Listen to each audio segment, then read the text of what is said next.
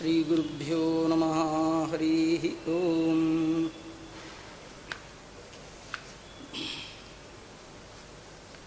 जन्माद्यस्य यतोऽन्वयादितरतश्च अर्थेष्वभिघ्नस्वराट् तेने ब्रह्महृदायादिकवये मुह्यन्ति यं सूरयः तेजोवारिमृदं यथा विनिमयो यत्र त्रिसर्गो मृषा। धम्ना स्वेन सदा निरस्तकुहकम् सत्यं परं धीमहि। सृष्टिस्थित्यप्ययेहा नियतिदृशितमो बन्धमोक्षाश्च यस्मात् ಅಸ್ಯ ಶ್ರೀ ಬ್ರಹ್ಮರುದ್ರ ಪ್ರಭೃತಿ ಸುರನರದ್ವೀಷ ಶತ್ರುತ್ಮಕಸ್ಯ ವಿಷ್ಣೋರ್ವ್ಯಸ್ತಾ ಸಮಸ್ತಾ ಸಕಲಗುಣನಿಧಿ ಸರ್ವದೋಷೋ ವ್ಯಪೇತ ಪೂರ್ಣಾನಂದೋವ್ಯಯೋ ಯೋ ಗುರುರಪಿ ಪರಮಃ ಚಿಂತೆಯೇತಂ ಮಹಾಂತಂ ಬುದ್ಧಿರ್ಬಲಂ ಯಶೋಧೈರ್ಯಂ ನಿರ್ಭಯತ್ವಮರೋಗತ ಅಜಾಡ್ಯಂ ವಾಕ್ಪಟುತ್ವಂಚ ಹನುಮತ್ಸ್ಮರಣಾತ್ ಭವೇತ್. ಭವತಿ ಯದನುಭಾವಾತ್ ಏಡಮು ಕೋಪಿ ವಾಗ್ಮಿ. ಜಡಮತಿರಪಿ ಜಂತುರ್ಜಾಯತೆ ಪ್ರಾಜ್ಞಮೂಲಿ ಸಕಲವಚನ ಚೇತೋ ದೇವತಾ ಭಾರತೀ ಸಾ. ಮಮ ವಚಸಿ ನಿಧತ್ತಾಂ ಸನ್ನಿಧಿಂ ಮಾನಸೆ ಚ. ಯಂ ಪ್ರವ್ರಜಂತಮನುಪೇತಮಪೇತಕೃತ್ಯಂ ದ್ವೈಪಾಯನೋ ವಿರಹ ಕಾತುರ ಆಜುಹಾವ. पुत्रेति तन्मयतया तरवोऽपि नेदुः तं सर्वभूतहृदयं मुनिमानतोऽस्मि।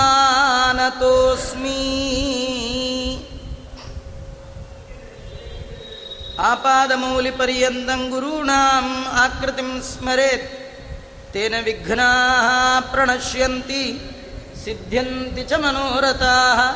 स्वस्तिस्तु सदाम् अशेषसन्मङ्गलानि भवन्तु श्रीगुरुभ्यो नमः। हरिः ॐ जयति तेऽधिकम् जन्मना व्रजः श्रयत इन्दिरा। साधु तत्र हि। दयितदृश्यताम् त्वां दिदृक्षतां त्वयि धृतात्सवा त्वं विचिन्वते व्रजजनार्तिहन् वीरयोषिताम् निजजनस्मया ध्वंसनस्मिता भजसखे भवे किङ्करी स्मनो जलरुहाननं ಚಾರುದರ್ಶಯನ್ ಶ್ರೀ ಗುರುಭ್ಯೋ ವೇದವ್ಯಾಸ ದೇವರ ಮುಖಕಮಲದಿಂದ ಹೊರಹೊಮ್ಮಿದಂತಹ ಭಕ್ತಿ ಪ್ರಧಾನವಾದಂತಹ ಒಂದು ಗ್ರಂಥ ರಾಜ ಪುರಾಣ ರಾಜ ಅಂದರೆ ಅದು ಶ್ರೀಮದ್ ಭಾಗವತ ಈ ಭಾಗವತ ಗ್ರಂಥ ಎಂಥದ್ದು ಅಂದರೆ ಗ್ರಂಥಕರ್ತೃಗಳಾದ ವ್ಯಾಸರಿಗೆ ಅತ್ಯಂತ ತೃಪ್ತಿಯನ್ನು ಕೊಟ್ಟದ್ದು. ಈ ಗ್ರಂಥದ ಮೊದಲು ಅವರಿಗೆ ತೃಪ್ತಿ ಇಲ್ಲವೇನೋ ಅನ್ನುವಂತೆ ಇದ್ರಂತೆ. ಯದ್ಯಪಿ ಭಗವಂತನಿಗೆ ಅತೃಪ್ತತ್ವ ಅನ್ನುವ ದೋಷ ಇಲ್ಲ. ಆದರೂ ಕೂಡ ಮಹಾಭಾರತದ ತನಕ ಹದಿನೇಳು ಪುರಾಣಗಳನ್ನು ರಚನೆ ಮಾಡಿದ ವ್ಯಾಸರು ತಮ್ಮ ಶಮ್ಯಾಪ್ರಾಸ ಅನ್ನುವ ಆಶ್ರಮದಲ್ಲಿ ಚಿಂತಾಕ್ರಾಂತರಂತೆ ಕುಳಿತಿದ್ದಾರಂತೆ. ಹಾಗೆ ಕುಳಿತ ಸಂದರ್ಭದಲ್ಲಿ ನಾರದರು ಪ್ರಾರ್ಥನೆ ಮಾಡಿದ್ದಾರೆ, ಜಗದ ಜನರ ಚಿಂತೆ ಕಳೆಯುವ ಭಗವಂತ ನೀನು. ನೀನೇ ಚಿಂತಾಕ್ರಾಂತನಾಗಿ ಕೂತಿದ್ದೀಯಲ್ಲ ಏನು ಅಂದರೆ, ವ್ಯಾಸರು ಹೇಳ್ತಾರೆ, ಯಾವ ಜ್ಞಾನದ ಕಾರ್ಯಕ್ಕಾಗಿ ನಾನು ಅವತಾರ ಮಾಡಿದೆ. ಅಂತಹ ಎಲ್ಲ ಕಾರ್ಯವನ್ನು ಮಾಡಿದ್ದೇನೆ. ವೇದಗಳ ವಿಭಾಗ ಮಾಡಿದ್ದೇನೆ. ವೇದ ನಿರ್ಣಾಯಕವಾದ ಸೂತ್ರಗಳ ರಚನೆ ಆಗಿದೆ. ವೇದ ಸೂತ್ರಗಳ ಆಂತರ್ಯವನ್ನು ತಿಳಿಸುವಂತಹ ವೇದಾದಪಿ ಪರಂ ಚಕ್ರೆ ಮಹಾಭಾರತ ಮುತ್ತಮಂ ಅನ್ನುವಂತಹ ಲಕ್ಷ ಶ್ಲೋಕಾತ್ಮಕವಾದ ಮಹಾಭಾರತ ಗ್ರಂಥವನ್ನು ರಚನೆ ಮಾಡಿದ್ದೇನೆ. ಮಹಾಭಾರತದಲ್ಲಿ ಹೇಳದೆ ಉಳಿದದ್ದು ಅನ್ನುವ ವಿಷಯವೇ ಇಲ್ಲ. ಎಲ್ಲ ಪುರಾಣಗಳಲ್ಲಿ ಏನು ಹೇಳಿದ್ದೇನೆ, ಅದೆಲ್ಲವನ್ನು ಸಂಗ್ರಹ ಮಾಡಿ ಮಹಾಭಾರತದಲ್ಲಿ ನಾ ಹೇಳಿದ್ದೇನೆ. ಇಷ್ಟೆಲ್ಲ ಮಾಡಿದರೂ ಕೂಡ ನನಗೆ ಯಾಕೋ ತೃಪ್ತಿಯೇ ಇಲ್ಲ, ಇನ್ನೂ ಮಾಡಬೇಕಾದ್ದು ಏನೋ ಉಳಿದಿದೆ ಅಂತ ವ್ಯಾಸರು ಹೇಳ್ತಾ ಇದ್ದಾರೆ. ಆಗ ವ್ಯಾಸರ ಮುಂದೆ ನಾರದರು ಪ್ರಾರ್ಥನೆ ಮಾಡ್ತಾರೆ, ನೀವು ಎಲ್ಲ ಮಾಡಿದ್ದೀರಿ ಆದರೆ ಭಗವಂತನ ಮಹಿಮೆಯನ್ನು ಪೂರ್ಣವಾಗಿ ಕೊಂಡಾಡಿಲ್ಲ. ಯಾವುದೇ ಕಥೆಯನ್ನು ಕೇಳಿದರು ವೇದವ್ಯಾಸ ದೇವರಿಂದ ರಚಿತವಾದಂತಹ ಪುರಾಣಗಳ ಕಥೆ ಶ್ರವಣ ಮಾಡಿದರೆ ಭಗವಂತನಲ್ಲಿ ಭಕ್ತಿ ಬರುವುದಕ್ಕಿಂತಲೂ ಹೆಚ್ಚಾಗಿ ಗ್ರಾಮ್ಯ ಕಥಾನುವಾದ, ಅದರಲ್ಲಿ ಬರುವ ಉಳಿದ ಕಥೆಗಳಲ್ಲೇ ನಮ್ಮ ಮನಸ್ಸು ಹೋಗುತ್ತೆ. ರಾಮಾಯಣ ಅಂತ ಕಿವಿಗೆ ಬಿದ್ದಾಗ ಅದು ಗೋಳಿನ ಕಥೆ ಅಂತ. ಅದರ ಒಳಗಿರುವ ತಿರುಳು, ರಾಮನ ಕಥೆ, ರಾಮನ ಕಲ್ಯಾಣ ಗುಣಗಳು, ಇದರ ಪರಿಚಯ ನಮಗಾಗೋಲ್ಲ. ರಾಮ ಅಂದರೆ ಬಹಳ ದುಃಖಪಟ್ಟವ ಅಂತ. ಆದರೆ ರಾಮನ ಹೆಸರು ಹೇಳಿದ್ರೆ ಸುಖ. ಆದರೆ ಕಥೆ ಕೇಳಿ ನಾವು ಭಾರೀ ದುಃಖದ ಕತೆ ಮುಗಿಯದ ಕತೆ ಗೋಳಿನ ಕತೆ ಹೀಗೆಲ್ಲ ತಿಳ್ಕೊಳ್ತೀವಿ. ಮಹಾಭಾರತ ಅಂದ ತಕ್ಷಣ ನಮಗೆ ಕೃಷ್ಣನ ನೆನಪೇ ಬರೋಲ್ಲ. ಮಹಾಭಾರತ ಅಂದರೆ ಅಣ್ಣ ತಮ್ಮಂದಿರ ವ್ಯಾಜ್ಯ ಒಂದು ಸಣ್ಣ ರಾಜ್ಯಕ್ಕೆ ಅಕ್ಷೋಹಿಣಿ ಗಟ್ಲೆ ಸೈನ್ಯ ಹೊಡೆದಾಡ್ಕೊಂಡ್ರು. ಇವತ್ತು ಒಂದಡಿ ಸೈಟ್ಗೆ ಯಾರಾದರೂ ಒಬ್ಬರು ತಲೆ ತೆಗೆದ್ರೆ ಅದೇನು ಭಾರಿ ದೊಡ್ಡ ಕತೆ ಅಲ್ಲ. ಯಾಕೆಂದರೆ ಒಂದು ರಾಜ್ಯಕ್ಕಾಗಿ ಲಕ್ಷ ಲಕ್ಷ ಜನ ಪ್ರಾಣ ಬಿಟ್ಟಿದ್ದಾರೆ. ಅದೇ ಹೇಳಿದ್ದು ಮಹಾಭಾರತ ಅಂತ ಹೀಗೆ ಗ್ರಾಮ್ಯ ಕಥೆಯ ತಲೆ ಹೋಗುತ್ತೆ ವಿನಃ. ಅದರ ಒಳಗಿರುವ ತಿರುಳಾದ ಭಗವಂತನ ತತ್ವಜ್ಞಾನದಲ್ಲಿ ಭಕ್ತಿ ನಮಗೆ ಬರೋದೇ ಇಲ್ಲ. ಹೀಗಾಗಿ ನಾರದರು ಹೇಳ್ತಾರೆ, ಕೇವಲ ಭಗವಂತನಲ್ಲಿ ಭಕ್ತಿ ಬರಬೇಕು. ಅಂತಹ ಒಂದು ಪುರಾಣವನ್ನು ನೀವು ರಚನೆ ಮಾಡಬೇಕು. ದೇವರ ಕಥೆ ದೇವರಲ್ಲಿ ಭಕ್ತಿ ಬರಲಿಲ್ಲ ಅಂತಾದರೆ ಏನು ಕೇಳಿದ್ರೇನು, ಏನು ಹೇಳಿದ್ರೇನು, ಭಗವಂತನಲ್ಲಿ ಭಕ್ತಿ ಬರಬೇಕು. ಕೆಲವರೇನೆಂದರೆ, ನಾವು ಇಪ್ಪತ್ತೈದು ವರ್ಷ ಪುರಾಣ ಕೇಳಿದ್ದೇವೆ ಅಷ್ಟು ವರ್ಷ ಓದಿದ್ದೇವೆ ಅಂತ. ಏನು ಓದಿದ್ರೇನು, ಏನು ಕೇಳಿದ್ರೇನು, ಭಗವಂತನಲ್ಲಿ ಭಕ್ತಿ ಬರಲಿಲ್ವಾ? ಹಾಗಾದರೆ ನೀವು ಮಾಡಿದ್ದೆಲ್ಲ ವ್ಯರ್ಥ ಅಂತ. ಬೇಕಾದಷ್ಟು ಅಲಂಕಾರಕವಾಗಿ ಸೀರಿಯಲ್ ಸೆಟ್ ಹಾಕಿದ್ರೇನು? ಕರೆಂಟ್ ಇಲ್ಲ ಅಂದರೆ ಎಲ್ಲ ವೇಸ್ಟ್ ಅಲ್ವಾ? ಬೇಕಾದ ವ್ಯವಸ್ಥೆ ಇದೆ. ಎಲ್ಲ ಇದೆ. ಏನಿಲ್ಲ? ಕರೆಂಟ್ ಒಂದಿಲ್ಲ. ಹೇಗೆ ಎಲ್ಲ ವೇಸ್ಟೋ ನೀವು ಮಾಡಿದ ಧರ್ಮ, ನೀವು ಮಾಡಿದ ದಾನ, ನೀವು ಮಾಡಿದ ಅಧ್ಯಯನ, ನೀವು ಮಾಡಿದ ಶ್ರವಣ, ಇದೆಲ್ಲ ಯಾವಾಗ ಸಾರ್ಥಕ ಆಗುತ್ತೆ ಅಂದರೆ ಅದರ ಒಳಗೆ ಭಕ್ತಿ ಇದ್ದಾಗ ಮಾತ್ರ. ಅಂತ ಭಕ್ತಿ ದ್ಯೋತಕವಾದ ಒಂದು ಪುರಾಣ ಬೇಕು ಅಂತ ನಾರದರು ವ್ಯಾಸರ ಮುಂದೆ ತಮ್ಮ ಪ್ರಾರ್ಥನೆಯನ್ನಿಟ್ಟಾಗ ವ್ಯಾಸರ ಪ್ರಾರ್ಥನೆಗೆ ಅನುಸಾರವಾಗಿ ಹದಿನೆಂಟು ಸಾವಿರ ಶ್ಲೋಕಾತ್ಮಕವಾಗಿ ಹನ್ನೆರಡು ಸ್ಕಂದಗಳಿಂದ ಯುಕ್ತವಾದ ಶ್ರೀಮದ್ ಭಾಗವತವನ್ನು ಶುಕ ಪರೀಕ್ಷಿತರ ಸಂವಾದದಲ್ಲಿ ವ್ಯಾಸರು ರಚನೆ ಮಾಡಿ ಈ ಜಗತ್ತಿನ ಸಜ್ಜನ ಕುಲಕ್ಕೆ ಒಂದು ಅದ್ಭುತವಾದ ಸಂಪತ್ತು. ಇದು ಎಲ್ಲರೂ ಸಂಪಾದನೆ ಮಾಡಲೇಬೇಕಾದ ಒಂದು ಆಸ್ತಿ. ಯಾವುದಂದ್ರೆ ಭಾಗವತ. ಭಾಗವತ ಎಂಥ ಆಸ್ತಿ ಅಂದರೆ ಎಷ್ಟು ಕೊಟ್ಟರು ಜಾಸ್ತಿ ಆಗುತ್ತೆ. ಆಸ್ತಿಯನ್ನು ಇನ್ನೊಬ್ಬರು ಕೊಟ್ಟಷ್ಟು. ಈ ಲೌಕಿಕ ಆಸ್ತಿ ಒಬ್ರು ಕೊಟ್ಟರೆ ಮುಗಿದೋಯ್ತು. ನಿಮ್ಮ ಕೈ ಲಾಸ್. ಆದರೆ ಕೊಟ್ಟಷ್ಟು ಹೆಚ್ಚಾಗುವಂಥ ಆಸ್ತಿ. ಜನ್ಮ ಜನ್ಮಾಂತರಕ್ಕೂ ಬರುವಂಥ ದೊಡ್ಡ ಆಸ್ತಿ ಅಂದರೆ ಶ್ರೀಮದ್ ಭಾಗವತ ಅಂತ ವರ್ಣನೆ ಮಾಡ್ತಾ ಇದ್ದಾರೆ. ನೋಡಿ, ವ್ಯಾಸರು ರಚನೆ ಮಾಡಿದ ಉಳಿದ ಗ್ರಂಥಗಳನ್ನು ತಮ್ಮ ಬೇರೆ ಬೇರೆ ಶಿಷ್ಯರಿಗೆ ಹಂಚಿಕೊಟ್ಬಿಟ್ರು ಭಾಗವತ ಮಾತ್ರ ಯಾರಿಗೂ ಕೊಡಲಿಲ್ಲ. ಭಾಗವತ ಯಾರಿಗೆ ಕೊಟ್ಟರು ತನ್ನ ಮಗನಿಗೆ ಕೊಟ್ಟರು ಈ ಆಸ್ತಿ ಯಾರಿಗೆ ಕೊಡಬೇಕು? ಮಗನಿಗೆ ಕೊಡ್ಬೇಕು. ಬೇಕಾದರೆ ದೇವರು ಸಾಲಿಗ್ರಾಮ ಮಂಟಪ ಬೇಕಾದ್ರೆ ಆಚಾರ ಕೊಟ್ಬಿಡಿ. ಆಸ್ತಿ ಯಾರು ಕೊಡ್ತಾರೆ ತಂದೆ ತಾಯಿಗಳು? ಮಕ್ಕಳಿಗೆ ಕೊಡ್ತಾರೆ. ಉಳಿದದ್ದೆಲ್ಲ ಅಷ್ಟಕ್ಕಷ್ಟೇ. ಬಹಳ ಮುಖ್ಯವಾದದ್ದನ್ನು ಮಗನಿಗೆ ಕೊಡ್ತಾರೆ. ಹದಿನೆಂಟು ಪುರಾಣಗಳಲ್ಲಿ ಹದಿನೇಳು ಪುರಾಣಗಳನ್ನು ವ್ಯಾಸರು ಹಂಚಿದರು. ಆದರೆ ಭಾಗವತ ಹಂಚಲಿಲ್ಲ. ಮಗನಿಗೆ ಕೊಟ್ಟರು ಶುಕಂ ಅಧ್ಯಾಪಯಾಮಾಸ ನಿವೃತ್ತಿ ನಿರತಮ್ಮು ಮುನಿಂ. ನಿವೃತ್ತಿ ನಿರತರಾದ ಶುಕಾಚಾರ್ಯರಿಗೆ ಶ್ರೀಮದ್ ಭಾಗವತವನ್ನು ಅಭ್ಯಾಸ ಮಾಡಿ ಇದರೊಳಗೆ ನಮಗೇನು ಕತೆ ಹೇಳ್ತಾ ಇದ್ದಾರೆ ಅಂದರೆ ನೀವು ಸಂಪಾದನೆ ಮಾಡಿದ ಸಂಪತ್ತನ್ನು ಹಂಚಿ. ಆದರೆ ನೀವು ಪರಂಪರೆಯಿಂದ ಬಂದಂಥ ಭಕ್ತಿ, ಪುರಾಣ, ಶಾಸ್ತ್ರ, ಇದೇ ದೊಡ್ಡ ಸಂಪತ್ತು. ಇದನ್ನು ಮಕ್ಕಳಿಗೆ ಕೊಡಿ ಅಂತ ತಿಳಿಸ್ಲಿಕ್ಕೆ ವ್ಯಾಸರು ತಮ್ಮ ಮಕ್ಕಳಾದ ಶುಕಾಚಾರ್ಯರಿಗೆ ಕೊಟ್ಟಿದ್ದಾರೆ. ಈ ಶುಕಾಚಾರ್ಯರು ಅದನ್ನು ಸ್ವೀಕಾರ ಮಾಡಿದ್ರು. ನಮಗೆ ಈ ಕಥೆ ಎಷ್ಟು ರೋಚಕ ಅಂತಂದರೆ ಶುಕಾಚಾರ್ಯರು ಹುಟ್ಟಿದ ತತ್ಕ್ಷಣ ವೈರಾಗ್ಯ ಶಿಖಾಮಣಿಗಳು. ಹುಟ್ಟಿದ ತತ್ಕ್ಷಣ ಮನೆ ಬಿಟ್ಟು ಮರಳಿ ನೋಡದೆ ಹೊರಟ ಮಹಾನುಭಾವರು. ವೈರಾಗ್ಯ ಅಂದರೆ ವೈರಾಗ್ಯ. ಹಡೆದ ತಂದೆ ಸರ್ವೋತ್ತಮನಾದ ಭಗವಂತ ವ್ಯಾಸ ಅಂತ ಕೂಗಿದ್ರೆ ಕೂಡ ನೋಡಲಿಲ್ಲ. ಹಾಗೆ ಹೋಗ್ಬಿಟ್ರನು ಇದು ಭಾರಿ ದೊಡ್ಡದು ಅಂತ ನಾವು ವರ್ಣನೆ ಮಾಡಿದ್ರೆ ಹಾಗಲ್ಲ. ಎಲ್ಲಿ ತಂದೆಯ ಬಳಿ ಇದ್ದರೆ ಸಂಬಂಧಗಳು ಬೆಳೆಯುತ್ತೋ ಅಂತ ಯಾರೂ ಬೇಡ ಅಂತ ಹೋದ್ರಂತ. ಆದರೆ ವ್ಯಾಸರು ಭಾಗವತವನ್ನ ಕೊಡ್ತೇನೆ ಎಂದಾಗ ಓಡಿ ಬಂದ್ರಂತ. ಓಡಿ ಹೋದ ಮಗ ಮರಳಿ ಮನೆಗೆ ಓಡಿ ಬಂದದ್ದು ಯಾವಾಗ ಅಂದರೆ ಭಾಗವತ ಕೊಟ್ಟಾಗ. ಭಾಗವತ ಎಂಥದ್ದು ಅಂದರೆ ಅಲ್ಲಿ ಇಲ್ಲಿ ಓಡುವ ಮನಸ್ಸನ್ನು ಹಿಡಿದು ಹರಿಯ ಕಡೆಗೆ ಕಳಿಸುವುದು ಆ ಭಾಗವತ. ಅದರಿಂದ ಹರಿ ಬಿಟ್ಟು ಓಡಿ ಹೋದ ಹರ. ಯಾರು ಹರ ಅಂದರೆ ಶುಕಾಚಾರ್ಯರು. ಹುಟ್ಟಿದ ತಕ್ಷಣ ಹರಿಯನ್ನು ಬಿಟ್ಟು ಹೋಗಿದ್ರು. ಹರಿ ಭಾಗವತ ತೋರಿಸಿದಾಗ ಹರ ಹರಿಯ ಬಳಿ ಓಡೋಡಿ ಬಂದರು. ಹರ ದೇವರ ಬಳಿ ಬರಬೇಕಾದ್ರೆ ಭಾಗವತ ಬೇಕು. ಹರ ಅಂದರೆ ರುದ್ರದೇವರು. ರುದ್ರದೇವರು ಅಂದರೆ ಮನಸ್ಸು. ಆ ಮನಸ್ಸು ದೇವರ ಬಳಿ ಹೋಗಬೇಕಾದ್ರೆ ಏನು ಬೇಕು? ಭಾಗವತ ಬೇಕು ಅಂತ ತೋರಿಸ್ತಾ ಇದ್ದಾರೆ. ಇಂಥ ಭಾಗವತ ಕಂಡಾಗ ಯದ್ಯಪಿ ಮೋಕ್ಷ ಕಟ್ಟಿಟ್ಟ ಬುತ್ತಿ ಶುಕಾಚಾರ್ಯರಿಗೆ. ಶುಕಾಚಾರ್ಯರು ಸಾಧನೆ ಮಾಡಿ ಮೋಕ್ಷಕ್ಕೆ ಹೋಗಬೇಕಾದ್ದಿಲ್ಲ. ಈ ಕೆಲವರು ರಿಸರ್ವ್ ಕ್ಯಾಟಗರಿ ಅಂತ ಇರ್ತಾರೆ. ಅವರು ಅವರಿಗೆ ಏನೇ ಸ್ವಲ್ಪ ಕಡಿಮೆ ಮಾರ್ಕ್ಸ್ ಬಂದರೂ ಪರವಾಗಿಲ್ಲ. ಅವರು ಹೋಗೇ ಹೋಗ್ತಾರೆ.